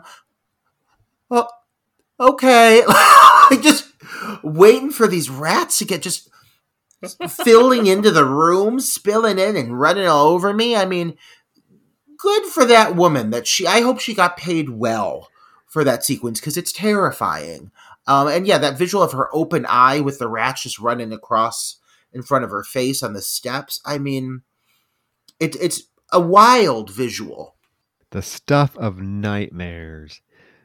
Well, the paramedics come, take the mom's body away. Socrates comes to console Willard, and Willard tells him, You're the only friend I've ever had. And then it's kind of sad. This reminded me of Mrs. Claxton's funeral from the Golden Girls because nobody shows up. But no, so nobody's at this mother's funeral, and so he's there crying at, over her casket, telling her how much he's going to miss her. And he even gets Socrates out and puts Socrates in her coffin to say goodbye. However, at that moment, one person does show up, and it's Catherine. Sweet Catherine. Uh, sweet Catherine is trying so hard. What do you think? I'm I'm really not thinking that Catherine is coming from a place of romance here. Do you think she is genuinely trying to be his friend? Do you think it's coming from a place of like guilt because she's in the workplace? What do you think her overall um, driving factor is with her trying to be so kind to Willard? I think it. I think it's it's more of a sense that she sees a very lonely figure who looks very harmless and doesn't quite understand why everyone is so hostile towards him, and she wants to sort of be the change and show that there are good people that do exist and he just needs to experience more of that. I, I i can understand where the guilt aspect is coming from because everyone at that office is a complete dick. But I, I think it's more so out of compassion than it is any underlying motive I like that better. I like that it's not like a, a romantic thing. You know, it's hinted at that she could be a romantic interest almost for him. In any other movie, I think she would be. But I feel he's so goddamn distracted in Troy, like you said, madly in love with the rats, specifically with Socrates, that she makes herself so available and he hardly pays this attention to her whatsoever. So I, I find it interesting that her, her character could be such a beacon of light for him. He just chooses not to see it, you know? Yeah, which is very interesting. Like I said, he is, like you said, he's fixated on this relationship with the rats while ignoring a what could be a, a very positive human relationship. And again, we talk about you know everyone in the film being shitty. At the same moment that Catherine comes to the funeral to check on him, this attorney shows up. And this attorney has some pretty bad news for his parents did have a trust fund for him, but they were living on it. And when his dad died, debts had to be paid. And in fact, many debts did not get paid, and there's litigation going on. So his mother had to refinance the house. Or he suggests Willard either sells the house or declares bankruptcy. And this is when Willard freaks the fuck out. Oh my god, this moment. This is the moment that makes me think of Charlie Angel's Full Throttle. When he screams like a, sh- a shrill womanly, like, ah! Scream. Like, he- only this, he gives a full monologue like that. But um, I love seeing him just fucking break. Because understandably so. Like, at this point, you know what? I'm kind of hard on Willard. I think he makes some bad choices, but I fucking get it. People are shitty. This attorney, you come to find out, has been hired to come in to the fucking funeral of his mother. By Mr. Martin, his his his boss. That's horrible. No wonder he's screaming at people. Oh, he's screaming at the top of his lungs. This is this is one of the scenes that made the hair on my arm stand up. This was the scene when I originally saw this that reached out and hooked onto me and and I consider it the perfect.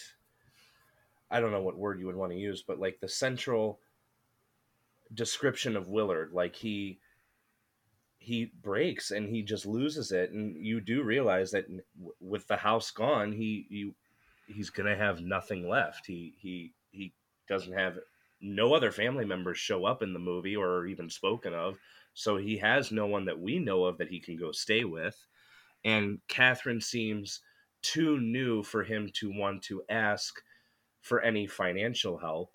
So you do feel the weight of the world sort of feeling on to his shoulders, sort of pounding, and that's why he has this uh, just scream. Yeah, it's a it's a great moment, and then there's this moment when the attorney basically tells him, "Hey, you need to calm down." this could be your opportunity to actually have a decent life. So you need to calm down and make a decision.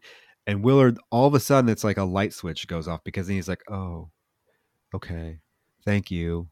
And is very like back to being his like reserved self. The attorney leaves, and there's this moment where Willard looks out the window and sees the attorney shaking hands with that fucking Mr. Martin. So you know these two were in cahoots. Oh my god, yeah. That that moment made me so fucking pissed off. I knew it was coming, like I knew he was gonna be involved in some way, but again, this guy just literally is at the funeral for his mother, and there's absolutely no hesitation whatsoever in Frank making a move to get this property because he even hinted before he wants to build apartments on it. So you know he's being completely selfish in this. So it, it does add so much weight to why Willard is kind of building up to uh, inevitably what he's going to do here in, uh, shortly. Um, which is kind of like his master plan unfolding, I suppose. After the funeral, Willard gets home and his house is consumed with rats. They are everywhere, everywhere. They're running rampant. Catherine, again, shows up and she has a present for him, which is a cat that was given to her uh, when she lost somebody to help remedy her feelings of loneliness and loss. And this cat's named Scully. And it's such a cute cat. And you know, Willard obviously is a very hesitant to take it at first and says he can't take it. And he, the cat actually sees Socrates in Willard's pocket and is, and is trying to get to Socrates. And, and Catherine's like, oh, look, she likes you. Just take her, just take her. So she literally like pushes this cat on to Willard, which I thought was a little presumptuous. This is kind of the one thing Catherine does that kind of irks me because of what happens uh, Willard's like, "Can I put the cat inside?" And she's like, "Yes, yeah, she's potty trained." And I love that Willard throws the cat inside, and the very first thing the cat does is piss all over the floor. And then right after that, it does this nice like pull away where you realize that the cat looks up and notices that holy fuck there are so many rats in this house like normally you would expect the cat to be like i'm gonna like take control of the situation and eat these rats but the cat is instantly terrified of this house. Like, understandably so. There are so many rats, and they get into motion pretty fast here. Yeah, the cat runs into the living room and knocks the TV on, and I thought this was a fun little homage to the original films too, because the TV channel comes on and what song is playing is Ben, the Michael Jackson song that was written for the sequel to Willard. And Ben, the song by Michael Jackson, plays throughout this whole, literally, this cat and mouse or cat and rat chase scene, right? As these rats are t- chasing this poor cat around the house. And the cat, there's a moment the cat hides on top of a bookshelf and the rats chew the legs off and the bookshelf falls to the floor.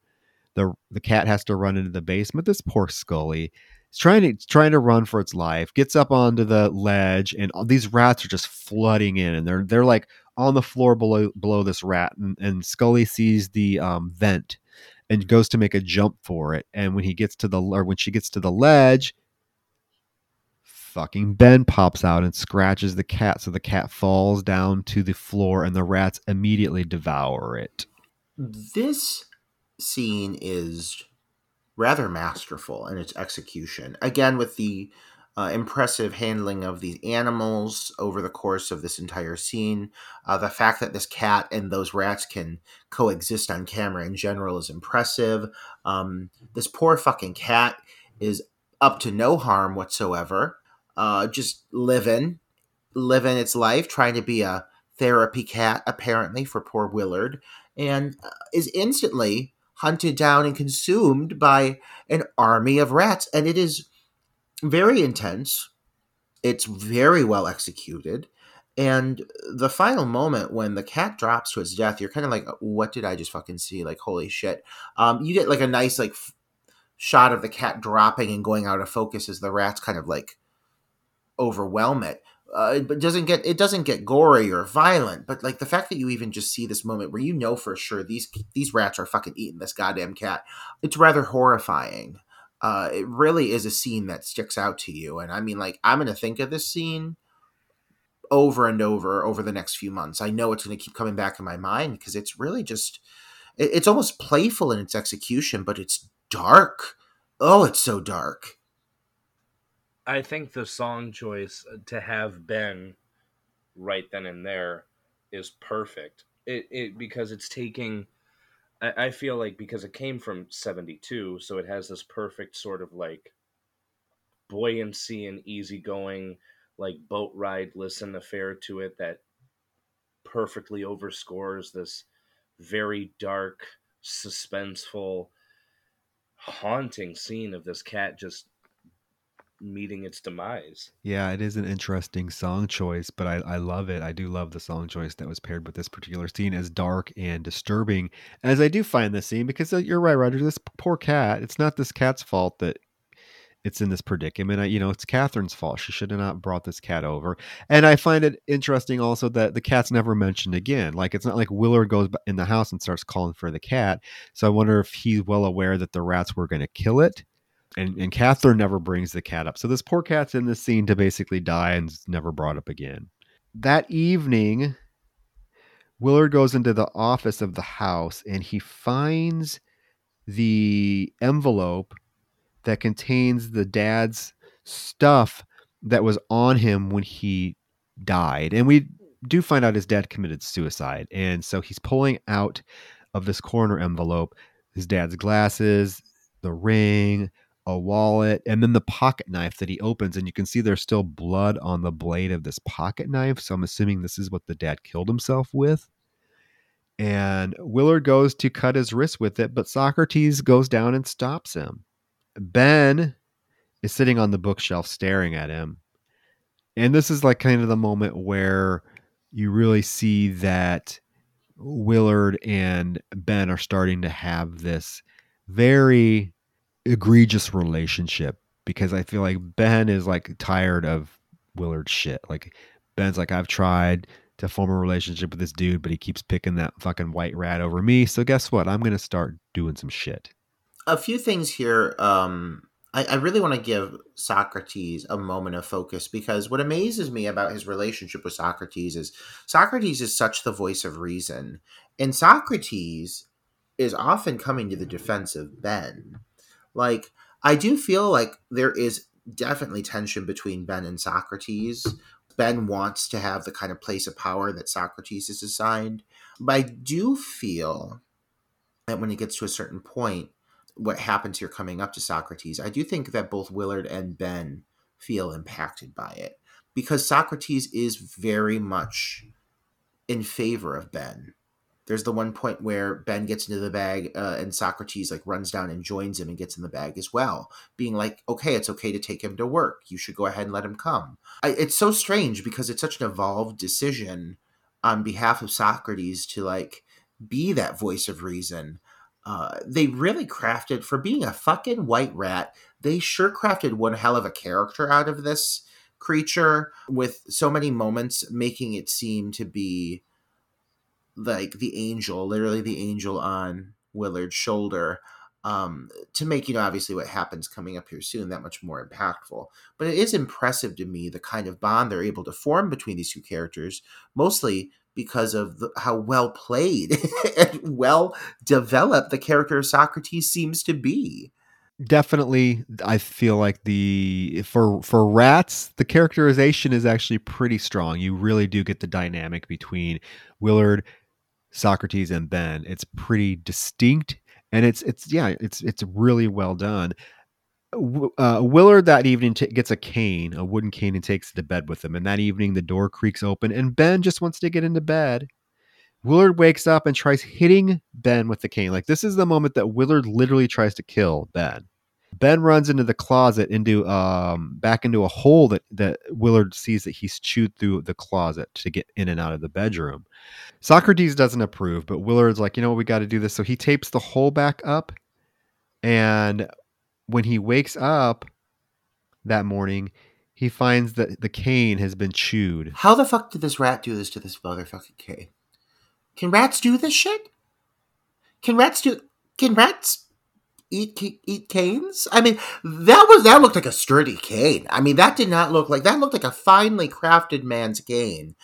Um, and this rat manages to demolish it. I mean, it's like sawdust. It just crumbles on the bed. I was like, holy fuck! Imagine what this rat could do to a person's face. This rat is very intimidating. And at this point, Willard is intimidated as well. He's like, oh my god, that rat ate the fucking cane. He's back again. Shit. I'm surprised Willard didn't hear Ben eating the cane. You'd think that would be loud, especially when it's right next to him in bed. Ben is so maniacal, I wouldn't put it past him if he sedated. If he managed to slip a pill into Willard's mouth before he ate that cane, he just walks right up, drugs him. I mean, this rat is competent, capable, creating holes in walls.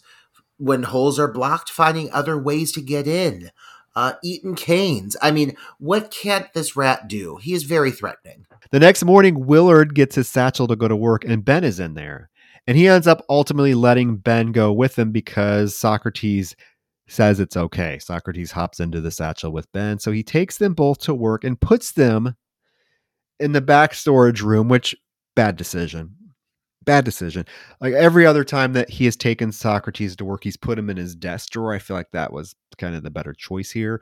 But no, he puts him in this wide open storage room so anybody can run into them, which leads to what happens, which is pretty sad.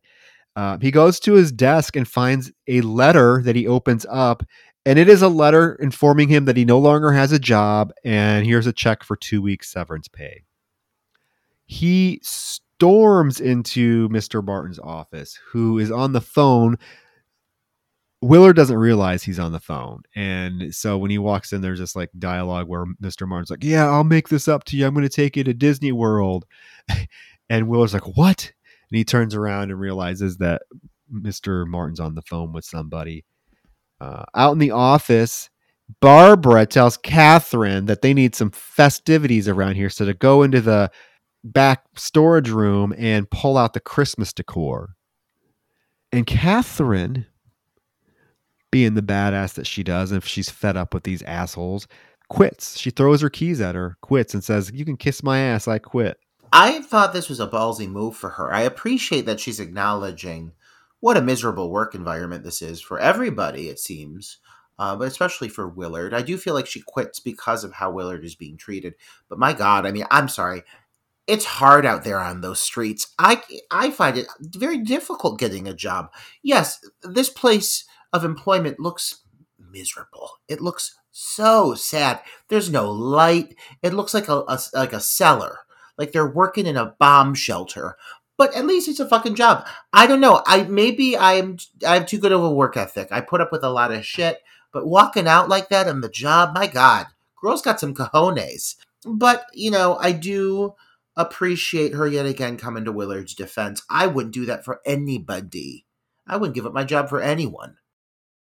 Well, I also think it might be a little, it might have been a little bit easier for her to give up the job because I think it's hinted at that she's just a temp anyway. Because there's dialogue earlier on when Mr. Martin's like, Oh, I'd have to pay you overtime, which is more than I pay for that temp. So I think that makes her quitting her job seem a little less maybe impulsive or daunting. You know what I mean? Valid.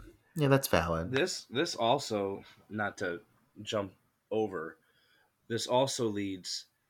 Uh, we were discussing how amazing R. Lee Ermey's performance is in the movie, I, I think that this moment between him and Crispin Glover is the best interaction these two have and the, the real showcase to show just I mean, yeah, he's been a real piece of shit this entire movie, but I mean this is like the scummiest he can be and the audience is asking how, just how low can he stoop and he keeps stooping on lower and lower to different levels that you couldn't think of. Oh, I love. Uh, yeah, I I would agree with you. This is the best interaction these two have in the entire movie because there is this level of just like arrogance disguised as compassion when he's dealing with uh, Willard. He tells him, so Willard like is screaming about how could he fire him? It's his father's company. He's like, no, it's not. Your father's dead. Your mother's dead. It's been my company. Uh, and Willard's like, you you can't fire me. It's in a contract. And he says to him, sue me. You'll win. But you know what? With your $200 lawyer that you get, I'll get my $400 lawyer that'll tie your $200 lawyer up in for years. And by the time you win, it'll be you'll be too old anyway to even worry about it. And I'll be dead. Yep. And then Martin's like, you know what? Why don't you uh, make me an offer? I'll buy the house. Make me an offer. Willard says, um, you know, he doesn't want to sell the house, but then he kind of starts having this breakdown, this like crying breakdown where he's like, fine, I'll sell you the house, but please let me keep my job. And I don't know, there's this moment because Willard is so emotional, like crying, full fledged crying, uh, saying, please let me keep my job. And there's this brief moment.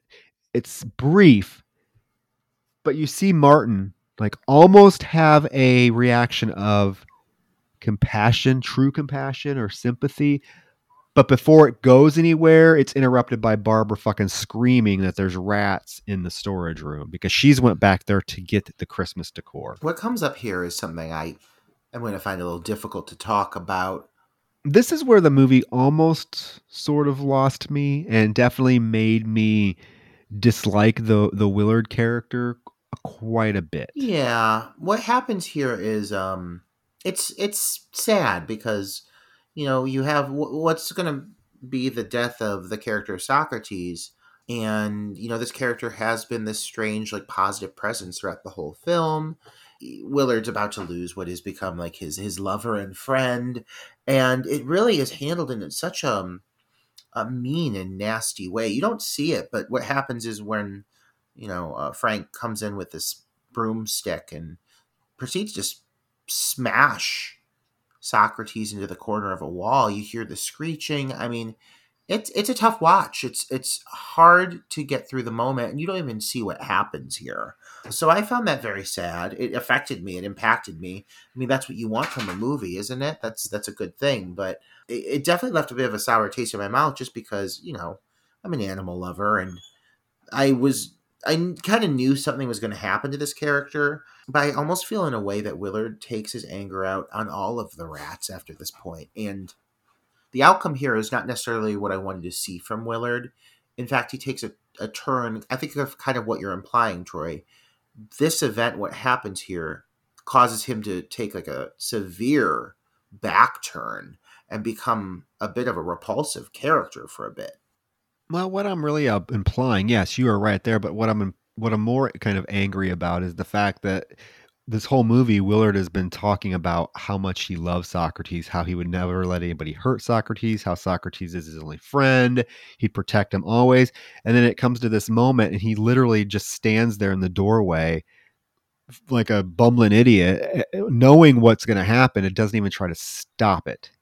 Um, that is kind of my issue. It's like it's like a complete like 180 degree turn from what we've been told this character's relationship with this rat is now it gets to this moment and he literally just watches. He doesn't do shit he just watches. Like if that was me and i had that strong connection you bet your bottom dollar i would have charged that motherfucker and knocked that old bastard to the ground before he killed that rat. But no he just he just lets it happen. And he, what do you think was the motivation for his decision to not react because you could tell he's affected in that moment. But like both of you, why do you think Willard opts to not step up to the plate when something so massive happens. I mean, he's been talking the whole movie. You're right. He's been talking the whole time about how much this fucking rat means to him and how he'll never let any harm come to him. Well, now harm's coming to him. He does not step up to the plate. What happens here? What prevents it from happening? I think it triggers a shock reaction from him and it literally freezes him to be able to do anything to step in to save Socrates in time because he hasn't really experienced uh, not only something like this happening in general, but something like this happening to someone so or something so close to him. Yeah, I, I also feel like he is being a bit selfish here. To be honest, I think that he doesn't. Well, he thinks too much about what other people think of him. That's been pretty clear. He was just subjecting himself to torture in front of his boss, and then instead of standing up for himself there, he began begging for his job. He's not capable of really stepping up for himself or other things that are important to him. That's why he's going to lose the house. That's why he has no self confidence. And that's why now he had the opportunity to save Socrates and he let his own personal insecurities and fears get the best of him. And I think his reaction there was his realizing that, but he was too scared to actually act upon it. Yeah, I mean, I thought that. If my thought, my thought was, okay, are they, are they insinuating yes that he is he's so afraid of confrontation. He's been beat down his entire life, and even in this most extreme moment, uh, he can't even stand up for himself. Is he that pathetic of a person? Because it's not like he hasn't lost people before. He lost, you know, he lost his dad, committed suicide. His mother died. You would think at this point he would be able to particularly if something he loved so much, like stand up for it and try to protect it, but he doesn't. So I guess again, they're trying to paint how just pathetic and, and beat down and emotionally damaged this character is. But then you're right, Roger. Then it does lead him to a path of what do you want to say? I mean, destruction and he does take it he does take it out on the other rats. So he um barb's like oh and this fucking barb she's like oh he expects me to clean up this mess? And willard's like no no i'll do it. And so willard has to go and of course get poor bloodied socrates and ben is just sitting there at the top shelf staring down at him and willard's a you know starts to cry and he's like what what could i do? What could i do and then he looks up at Ben and he's like, What can we do? The shot of poor little Socrates, like his little battered body, you know, it it's laying there completely still. Oh, it made me so sad. I I felt so bad. If anybody in this deserved to live, like one of my biggest gripes with the film, honestly, I'll say it right now, is there's a lot more people I really wanted to see die that do not die. I understand this film wasn't necessarily marketed as a body count horror movie, but if you're going to give me some glorious sequences of rats overwhelming cats and inevitably people, I mean, of course I'm going to want more. And even Barb, I mean, come on, let him eat her. Let him let him eat her. Give me two more deaths, easy. The cops and Barb. I'm satisfied. Uh, you can find good motivation for that. Let him eat her. So I don't know why that didn't happen, but uh, I don't know. I, I think that what happens here, you know, what this kind of sets off in motion is really the cherry on top of Delicious Sundae. It is several really phenomenal sequences coming up here that are deserving to be talked about and celebrated. And I wish this film offered just a pinch more of that because it's so very impressive what they do pull off with this last like 15, 20 minutes of the film. Yeah, he gets home that night and he does put Socrates' body into his dad's urn, which is weird that they don't have this urn sealed. Uh, he just lifts it up and puts it in these ashes. I thought that was kind of odd. But then he loads up all of these satchels with rats and fills the back of this truck with them. I mean, he literally fills the back of a truck with rats. And of course, he drives to the back to the office. And in the office, Mr. Martin is still there. He's working half ass, but then he decides it's cool to pull up some porn. He's looking at peekaboo.com. Everybody everybody's favorite website. My uh first he looks at um what's it? He looks at uh my, wife, my, wife, my, my wife naked and sees some leathery old women. But then he goes to my 22 year old girlfriend and he finds a, a lovely, um, a, a buxom blonde who he can fawn over. This scene phenomenal. I mean, the execution of this, how they start introducing the rats into this moment, some shots coming up here that blow my fucking mind. I mean, my reason for wanting more is just because when they do pull off some moments on the scale, my god, this movie succeeds in ways few have. Oh God. Okay, so the the shot of while while Mr. Martin's in his office getting off to these peekaboo porn, Willard takes the elevator up to the floor where the office is at, and there is this incredible shot of the elevator opening and hundreds rats literally piled from floor to ceiling of this elevator come just running out and it reveals Willard just standing there with with Ben on his shoulder just maniacally staring down the hallway. It is such a fucking cool cool shot. It blew my mind. Is this real? Is this are these real rats or is this digital? I can't imagine this being anything but digital. But lit because literally, Crispin is submerged in rats. Like at first, when the door opens, it's just rats and like his face, like half of his face, and then they all kind of like very strategically unpile and just go running down the hallway. If this is in any way, if any a- aspect of this at all is is real animals, I am blown away because it looks phenomenal. I mean, if it is CGI 2003, holy shit. Like that is impressive. It is so well done. Um, this shot alone, I'm shocked we don't see on more like top 10 great moments in horror. You know, like it is beautiful. It's a breathtaking shot and it's extremely uh, intimidating. Uh, for the first time in the movie, Willard looks like a mastermind, like a villain, like an evil force. It's a shifting character. From what I remember, because I do watch all of the extras that come on to the DVDs and Blu-rays, when they were talking about the making of the movie, I I believe they said pretty much everything was was real. It was practical. So those are really, I mean, that, that's extremely impressive uh, to have those rats do that. Whoever was in charge of the wrangling of the fucking rats, give them a crown. I mean, Jesus Christ, they deserve to be acknowledged because it, it is so impressive what they do in all of these sequences. Oh, they need an Oscar category for rat wrangling. For sure. Yeah. Um, but the rats, they run down the hallway and they flood immediately into Martin's office. And he's like, oh my God, look at all the rats. Well, first he's sitting there looking at Peekaboo, and in the background it's like one rat, then two rat, then three rats on the couch. Like they start appearing, they're running behind him. He doesn't notice because he's horny for Peekaboo.com.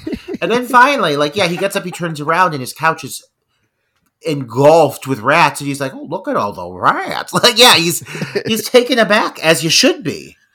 Well, who isn't horny for peekaboo.com? Did you see that old broad on there with her tit with her ju- saggy leathery knockers just hanging, blowing in the wind. Uh, but that, and there's that one moment where he turns around to the noise and then he looks back and he goes to put his hand on his mouse and it actually is it's a rat. So It's a rat. I love that moment. I was like, oh my god, this is so well thought out. Oh yeah, and he's like, yeah. He, he says, "Look at all the rats," and then uh, Willard walks in. He's like, "Yes, look at all the rats." What a sight to behold! Fucking Crispin Glover walking in, opening the door, covered in rats. I mean, like, and this whole like, imagine having to film this whole sequence being either of these men sit in this room filled with rats, partially covered in them. How they got through this scene and made it so fucking just well done, so well executed, so well acted. How they managed to pull this off uh, as performers boggles my mind. It boggles my mind. I would be like, oh my god, there's so many fucking rats. I wouldn't be able to do it. But this is Willard's moment to finally. This is what we've been waiting for this entire fucking movie. Is for Willard to finally snap and stand up to this fucking asshole. And boy, does he do it. He just unleashes about how, you know, you've treated me like shit. You killed my dad. You've tried to take my business. You're trying to steal my house. And you killed Socrates. And Mr. Mars like, who the fuck is Socrates? Who the fuck is Socrates? That voice, I love it. Oh, I love him so much. Rest in peace. Mm, yes, rest in peace. We lost a good one. But he proceeds to like start poking Mr. Martin with the um, same tool, the same broom handle or whatever it was that he used to kill poor Socrates with. But as we know, because we saw earlier, Mr. Martin has golf clubs in his office because he was practicing his golf swing. He grabs a golf club and is able to bash Willard in the head with him with it. And Willard falls to the ground. Uh, so Mr. Martin runs out to the elevator and gets into the elevator just in time for Ben to hop on and attack him. And Willard, you know, walks back out to the elevator, sees Mr. Martin and like locks the elevator door and starts like poking at him with the uh with the broom handle and then all of the other rats come flooding out and he commands them to tear him apart. And boy do these rats start tearing him apart. What a phenomenal conclusion to this character. Down to the shot of the elevator lifting away and showing his the visual of him engulfed with rats, you know, overwhelmed by the rats, and you just see the swarm of them. Uh, again, it pulls away from the violence. It's not like you're seeing a ton of gore, but it's just so shocking, this volume of rats, that it's just so impressive seeing this. Again, this is a reason why I selfishly was like, oh, I wish I could have seen 10 more kills like this because it is horrifying to look at. But God, they knock it out of the park with these moments. Um, I really wish there were a few more kills. I really, really do. But this moment's great. I'm just a little baffled by what happens here between Willard and the rats. Like suddenly, out of nowhere, it's like Willard intended to turn on the rats, his only friends. Like, is this what I'm supposed to gather here? What is this character arc here? He used the rats to his benefit. He used their friendship to kill his biggest foe. But then he literally, he's the one that pushes the elevator to go down so that it, the rats are go downstairs and he even says in a very like cocky way he's like goodbye ben and then he goes home so he literally his plan was to use the rats to kill martin and then just like abandon them but my thought is i don't know was he planning on like committing suicide or what was his plan because he goes home and like he throws this like pest bomb into the basement and we see that it kills a bunch of their rats. He goes he goes down in the basement and sweeps sweeps them up and puts them like a burn barrel. And then he like wraps the toilet tight so the rats can't get through the toilet, uh, and goes to bed and falls asleep. But I'm, I'm trying to figure out like what was his like final plan here? Did he think that the rats were really just going to leave him alone?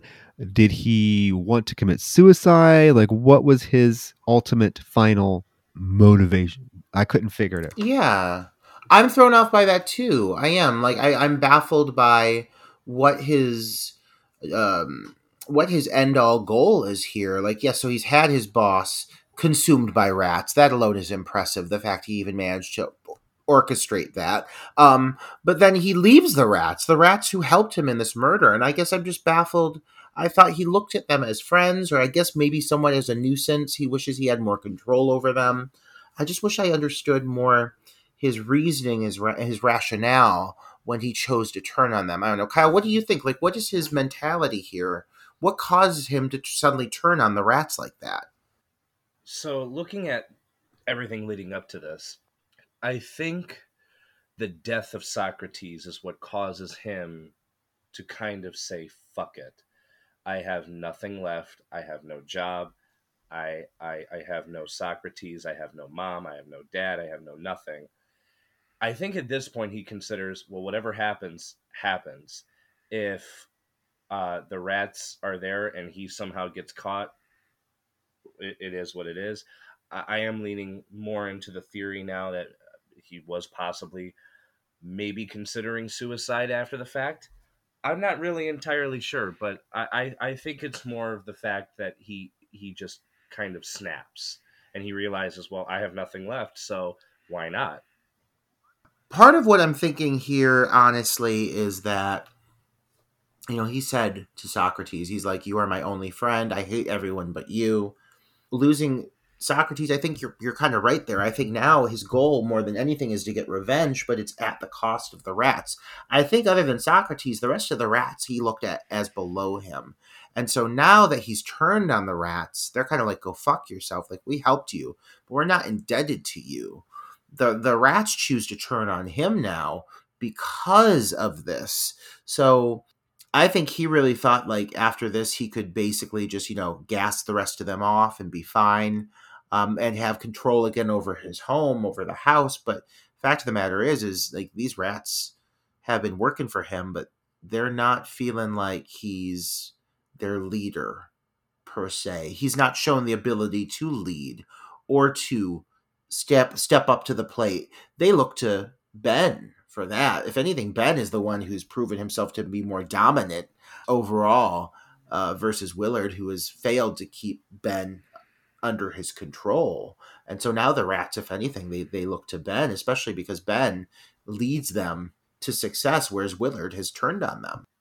Right. The next morning, cops show up knocking on his door. He doesn't answer. He waits for them to go away, but then there's another knock, and it's Catherine. And he actually uh, creaks the door open and takes a look at her. And she tells him about Martin being dead, that they found him. Apparently, something ate him. Something ate him, or they don't know what happened to him, but he is dead. And all he says is, "I'm hungry." He wants to go get something to eat. He says he needs to grab his coat. When he goes to grab it, it's bloody. So he has to go look for a different coat. She comes in to use the restroom. She's not phased at all that she has to pull duct tape off the fucking toilet to use it. I think I would go in there and see the toilet duct tape shut, and I would be like, uh, I'll, I'll hold it. I mean, there's something you said. This woman, if I if I were this woman, and if I walked into this house and I saw any of this, like the tape into the toilet, the disruption, um, the the the rat shit. I'd be like, "There's no way I'm peeing in this house." I mean, tell me that house doesn't smell fucking it has to disgusting. It must smell absolutely repulsive. Yeah. So for her, I mean, God, more power to her using that fucking toilet. But if I see a toilet taped up with duct tape, I'm not opening it. I'm not risking the chance of what could even be in there. I mean, there could be just shit in there, just shits, tons of shit. There could be a snake, like an anaconda from last week's episode. You should listen if you haven't already. Uh, there could be rats. I mean, there's so many things that could be in that fucking toilet, and she's very casual about using it. She uses it, she flushes it, and as she leaves the bathroom, she flushes it. Rats start coming out of it. I love it. I love this moment. Um, he sees Ben watching him on the mantle, so now he's aware that all the rats have made their way back, and they are pissed. So he tells her they need to go. So he goes to her car, takes her to her car, and they get there, and she's like, "Oh, I must have ran over something." And we see that her tires are all flat. Those fuckers. The rats did it. The cops show up again because they see him come out of the house. He says he's going to run in and call AAA. Um, and he goes back inside and he like arms himself with a box cutter. Um, and as he's walking around his house, suddenly, like literally hundreds of rats fall from the chimney and start chasing him through the house. Oh my god, they are everywhere. the The volume of rats here is overwhelming. They're coming down chimneys. That now pretty soon they're coming through the ceiling. The ceiling literally gives way under the weight of the volume of rats. It is horrifying. Um, I can't imagine last week, Troy, you said one of your top three fears uh, in life is being uh, crushed to death by a massive snake. Mine would be being eaten alive by literally a, a shitload of rats just fucking eating my skin off. I mean, I, I, this movie is terrifying based off the sheer volume of rats alone. Um, and this whole moment here, this whole climax, puts them to use. Like it really utilizes their sheer numbers uh, greatly, and it makes them very threatening. Yeah, he barricades himself in, and in the kitchen, Ben's watching him ominously, sitting on the counter. And Willard apologizes. He says, I'm sorry for leaving you. And he yells, he's like, Ben, you can live anywhere you want. I don't have anywhere to go. Uh, the cops, in the meantime, are like walking around the house because they know he's in there and he's not answering. And they look in and they see all of the rats in this house. And the one's like, oh, dude, we need to go call the health department. This place is full of rats.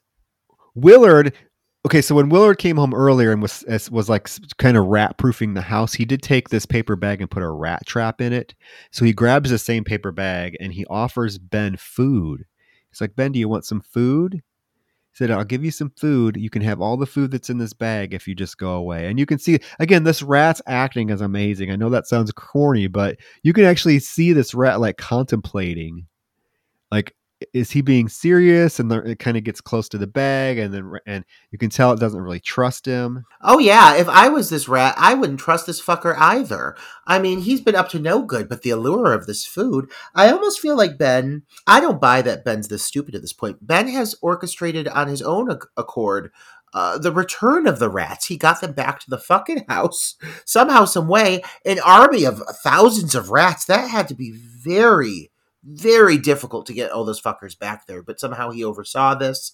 Um, so I don't know if I believe he would buy into this food. Uh, that is being promised to him, but he does. And this moment here involving his paw, oh my god! Yeah, well, he sees the as as uh as Willard approaches and Ben actually sees in the bag that the rat trap's in there and it kind of backs away and Willard actually ends up dumping the bag onto him to get the trap to go off and it goes off on his little paw. Yeah, his poor little paw gets caught in the rat trap. And he's like squealing.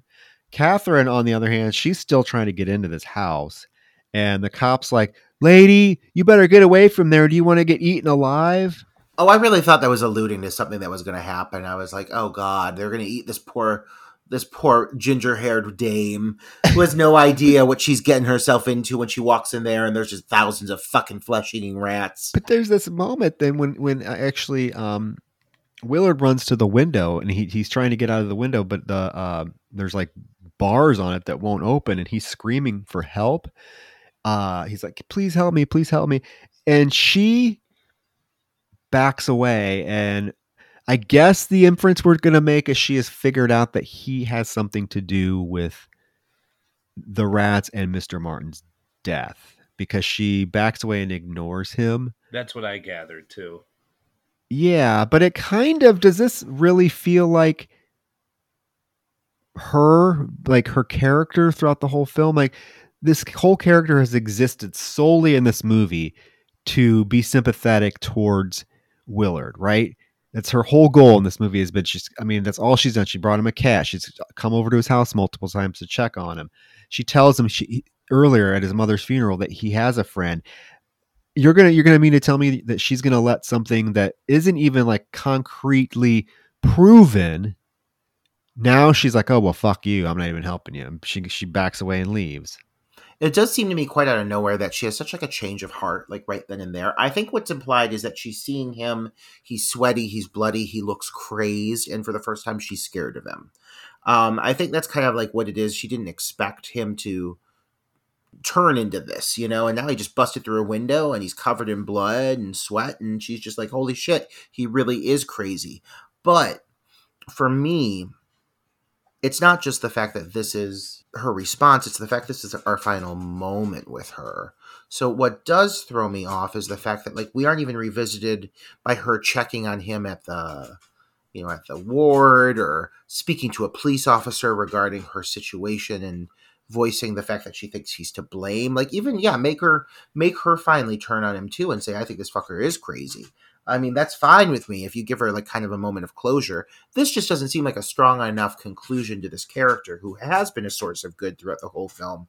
Um, I would expect there to be something more. either put her life in danger or have her get eaten by the rats or have her have a moment like a final beat where we feel like there's a conclusion to her story within this world. Yeah, definitely. I, I felt I felt it, she could have been brought in maybe additionally at the very end, which circles back to her not being utilized too much in the final film. Yeah, no, I agree. It was just an abrupt character shift for me. Um, the house, I mean, yeah, the house, the ceilings are starting to collapse because all the rats. So Willard runs upstairs and comes face to face with Ben. And he looks at Ben, and Ben's like staring at him, and he's like, I thought we were friends, Ben. And Ben like bites his face. It causes him to fall from the scare the staircase outside you have the cops and catherine out there and they're watching the house and there's a the window uh, they're looking at upstairs and we do see the silhouette of ben appear in the window and then all of a sudden willard comes his silhouette comes into frame with a knife and he stabs ben to death and all we see we see it through the silhouette of the window it's kind of a really cool shot but that's the end of that's the end of Ben. He stabs Ben to death. It's a cool shot, but I'll say like after that phenomenal shot of Willard, who for a moment you presumably think that he falls to his death in the army of rats. You see him drop into the uh, into the swarm beneath him, um, and then it's con- the conclusion is this whole moment through the window of him killing Ben in silhouette. It's a really cool visual, but it does feel kind of tacked on there to me because you have this huge grand finale, and then you see this final kind of moment just through the reflection of this window. You don't even see the reflection; it's through like the shadow of the curtain that you see the silhouette. So um it feels like almost kind of rushed. Like I feel like a moment like that between him and Ben deserved a bit more of a beat because Ben has kind of been like his main in a way it's the main antagonist to Willard throughout the course of the film because Willard is so resistant to befriending him. I don't know, it felt kind of tacked on there, but I still thought it was yeah, a really cool visual to see that. But eh, I'm shocked that's how they you know brought that character to conclusion. I thought Ben would have a far a far bigger final moment. I would have almost preferred that we didn't know exactly what happened to Ben. That after he fell from the or from the staircase, it cut to him in the psychiatric ward, and we had we did not know then what happened to Ben. We didn't know his fate. He could still be out there. Is he going to come for come for him? But no, we get that you mm. know silhouette that you like, yeah, kind of a cop out, kind of tacked on, and then it does cut to this mental hospital where the orderly's trying to give Willard food, and he's like, "Oh, look, it's cheese. Isn't that what the rat eats?" like and there so even this fucking orderly's mocking him so this poor willard can't have anybody fucking be nice to him except socrates and poor catherine because this willard calls him or this orderly calls him rat boy uh, i'm leaving the fine rat boy have it your way i'll leave the food here he leaves the food and all of a sudden this white rat comes out of nowhere and starts eating some of the food and then crawls up onto willard goes into a sleeve sort of like uh, socrates used to do and Willard's like, Oh, you've come back to me. You know, all we have to do now is sit and wait. We just sit and wait. Wait quietly, quiet as a mouse. And that's the end of the film, giving me some very, very heavy, heavy psycho vibes. The end of Psycho. Absolutely. But I think it's a uh, very intentional comparison they want you to take away from the end of this moment because it is about both films are about young men, strange maternal, very strange maternal relationships, um, how it kind of affects their overall state of being and their eventual decline into insanity. I mean, they, they hit similar beats in their own way. So I do like that comparison. I noted the same thing. I think that that it definitely has um, a similar kind of uh, wrap up conclusion uh, leaving it very open to what I think could have led to a very unique extended story for this character. Um, I still stand by feeling like I was deprived of kind of seeing Willard at his full potential, uh, knowing what they're able to pull off with those rats. In a way, it felt like they just kind of uh, touch the tip of the iceberg with, with, with what they could have done with that. So um, I, I, selfishly wanted to see more of it, but for what it is, for the story it tells, what they executed with those rats, how they pulled it off with some great performances. I mean, this movie is a very memorable piece of cinema. I would definitely want to sit down with this again it's a movie I would love to watch with specific people to have a conversation piece. Uh, because I mean, look at it. Yeah, we're over two hours. It's been a hot minute since we've gone this long, and we've been trying to kind of move through this, uh, you know, at a normal pace. But it's hard to because there's so many interesting aspects about what make this movie so unique and stand out from the from the dramatic score to the gothic location to the costuming to the color palettes to the usage of fucking animals uh, in in real live action sequences. It's just it's truly an impressive piece of cinema. I'm baffled that it has not secured more of a fan base. And Kyle, I, I really appreciate you for picking this film because I think this is one that sticks with you.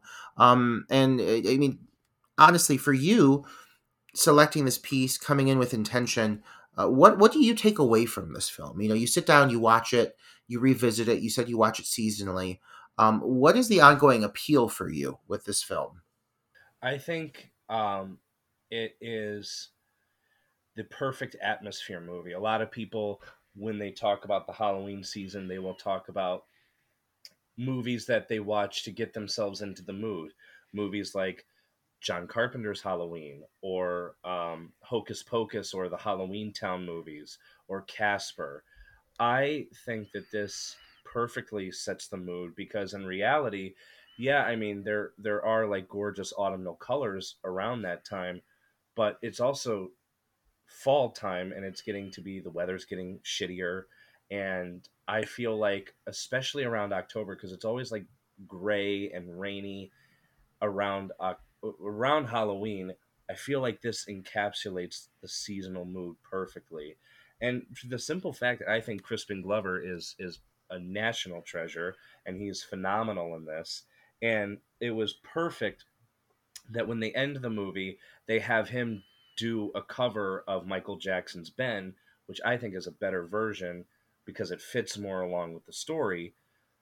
I, I think I, I just I think it's a it's a almost beautiful type of horror movie that is is incredible in its immersion with with its its fantastic performances from everyone involved to the level of suspense and as you mentioned anxiety that's risen throughout the entire film I, I think it's it's phenomenal. I, I would definitely agree with both of your assessments. I had said I had never seen this film, so going into it, I seen the original. I was kind of curious to, of what they were going to do, and I t- they take the story in an interesting enough direction while paying a lot of homages to the original, but it making it its its, its own unique thing, which was really a treat to watch. And like I said, Crispin Glover deserves so much more recognition for this performance. And I'm wondering if this film would have performed better at the box office if there were maybe tentative plans for a sequel because you know the original Willard has the sequel Ben called Ben. So I'm wondering if that was ever in the cards, and it's just because this film sort of came and went at the box office without making much, without making much impact that it was just scrapped. Because I do feel like there could have been a really cool continuation of the story, but overall, this is a film I think that deserves to be talked about a lot more.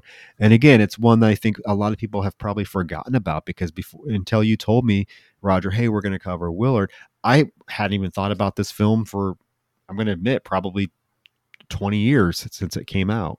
But I'm glad we got to review it. So, yeah, yeah it, it's really just so confusing to me that this film didn't gain some more of a cult status. And maybe it will in time. I mean, it's still reasonably fresh. It's, you know, it's it's post millennium at least. It's 2003. So, I mean, horror movie fans are strange. They're they're uh, very fickle and you know, certain things can come up out of nowhere and suddenly it's it's iconic. you know, all of a sudden something's iconic. It just takes the right Blu-ray release. It just takes the right uh, point of recognition, uh, form of representation for something to become mainstream again. So I really hope that this film somehow re-enters the public psyche. Uh, and more prominently so, because I just think it's really just a masterful piece of cinema, really well made. Even for its flaws, I voiced they're they're selfish flaws. They're things I would like to have seen more of but it still tells a phenomenal story, a sad story, a human story, and a story that shows a lot of weakness in both the villains and in the hero. Um, and I love that. And um, I'd be interested to see so much more from a lot of the people involved, but especially the director. My God, I mean, yeah, you're right, Troy. You said earlier the Black Christmas. People thought it was a debacle. I think it's great. I am I never had a problem with it, and I still don't. And I think that this is a, a, time where that that title has become far more loved and respected. And if that's the only thing that's holding him back from securing another gig, I mean, people get the fuck over it. Let the gays tell you. We always know when something is good. We'll tell you that Black Christmas remake. It's fine. Give the man another film. My God. So he did. He did direct a couple of episodes of um, the X Files when it came back just a couple years ago. Oh well, maybe. Well, hopefully, maybe that'll lead him to another feature. He, I, I feel like he definitely deserves the the shot at directing another horror feature because his stuff is not terrible. He's he's made better films than a lot of these other filmmakers that are getting multiple films under their belt. So, oh, absolutely. But yeah, that is Willard, guys. We're going at almost two and a half hours, so I'm assuming people want us to wrap up. Well, this movie got quite a lot of attention. it did. There, people are probably like, "How the hell are you guys talking about a rat movie for two and a half hours?" But leave it to us to do it. Yeah, I mean, I'm pretty pleased with us, Kyle. I'm pleased with you for picking it. Um, you know, we we appreciate you coming on and being part of our show full of just fun and nonsense and gaiety, uh, talking about horror movies galore. We know who's better to join us than you. I well, thank, first of all, thank you ever so much for having me on. This was I, I waited so patiently, and it paid off perfectly. I mean, you, uh, Roger, I've mentioned before, you were one of the sweetest people I know, and Troy, it is fantastic finally getting to at least speak to you. Um, I do admire uh, your work. Um, it, it's it's pretty astonishing. The this is this is just a, a, fantastic time. I laughed really hard, as many will hear. um, it's it's this is perfect. I feel uh, rejuvenated, like I can uh, stay up for another eighty-two hours and be perfectly fine.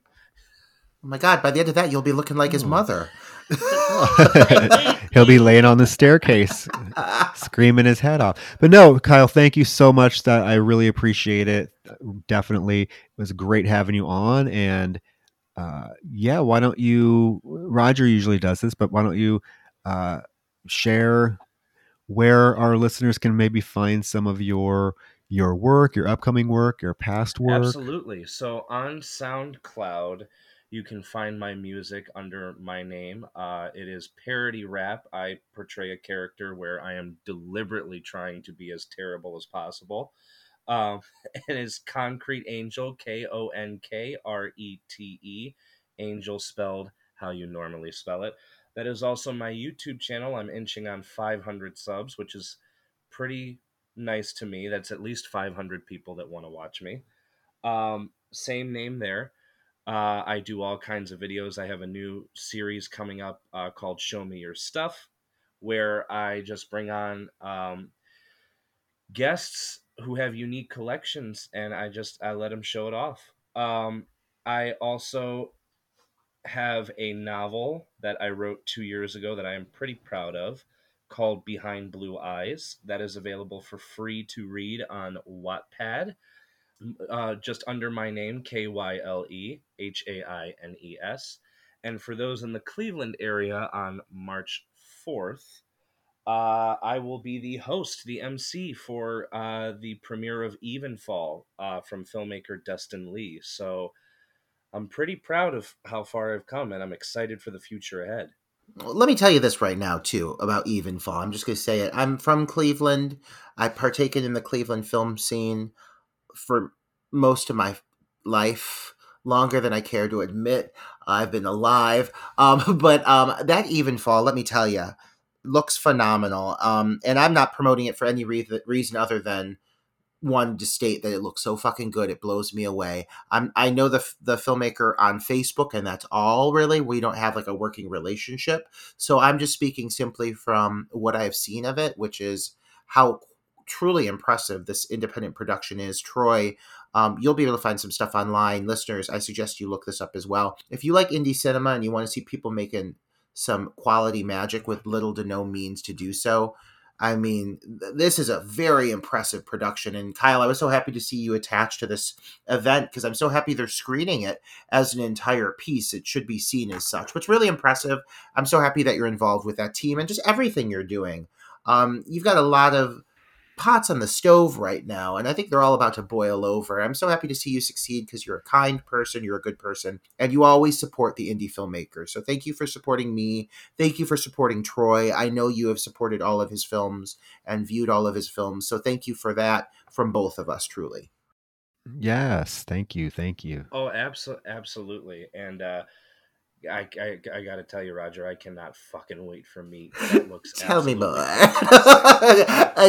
on. oh god, I'm excited to see it too. Uh, my team was working on it today, so that's actually I'm about to jump off and go check that out. A cut of that.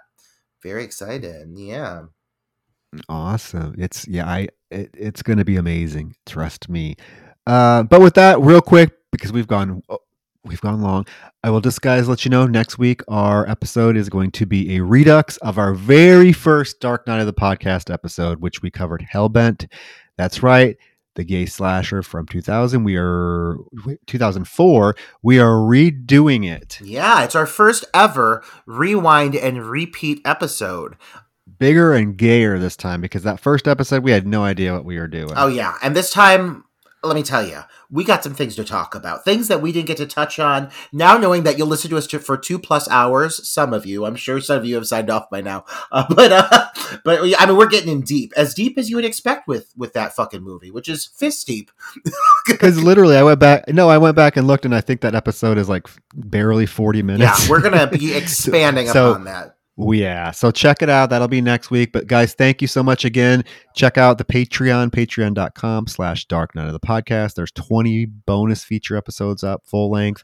Or leave us a nice five star rating and review on Apple Podcasts. But with that, we will uh let you go. We've really kept you hanging on for this one, but you guys, thank you for sticking around, and thank you, Kyle, for joining us for this episode Yes. of Dark Night of the Thank you, Kyle. podcast. Thank you for having me, and to all listeners, uh, good night, good morning, good afternoon, good evening, and have a very pleasant. Oh, fabulous exit! Goodbye.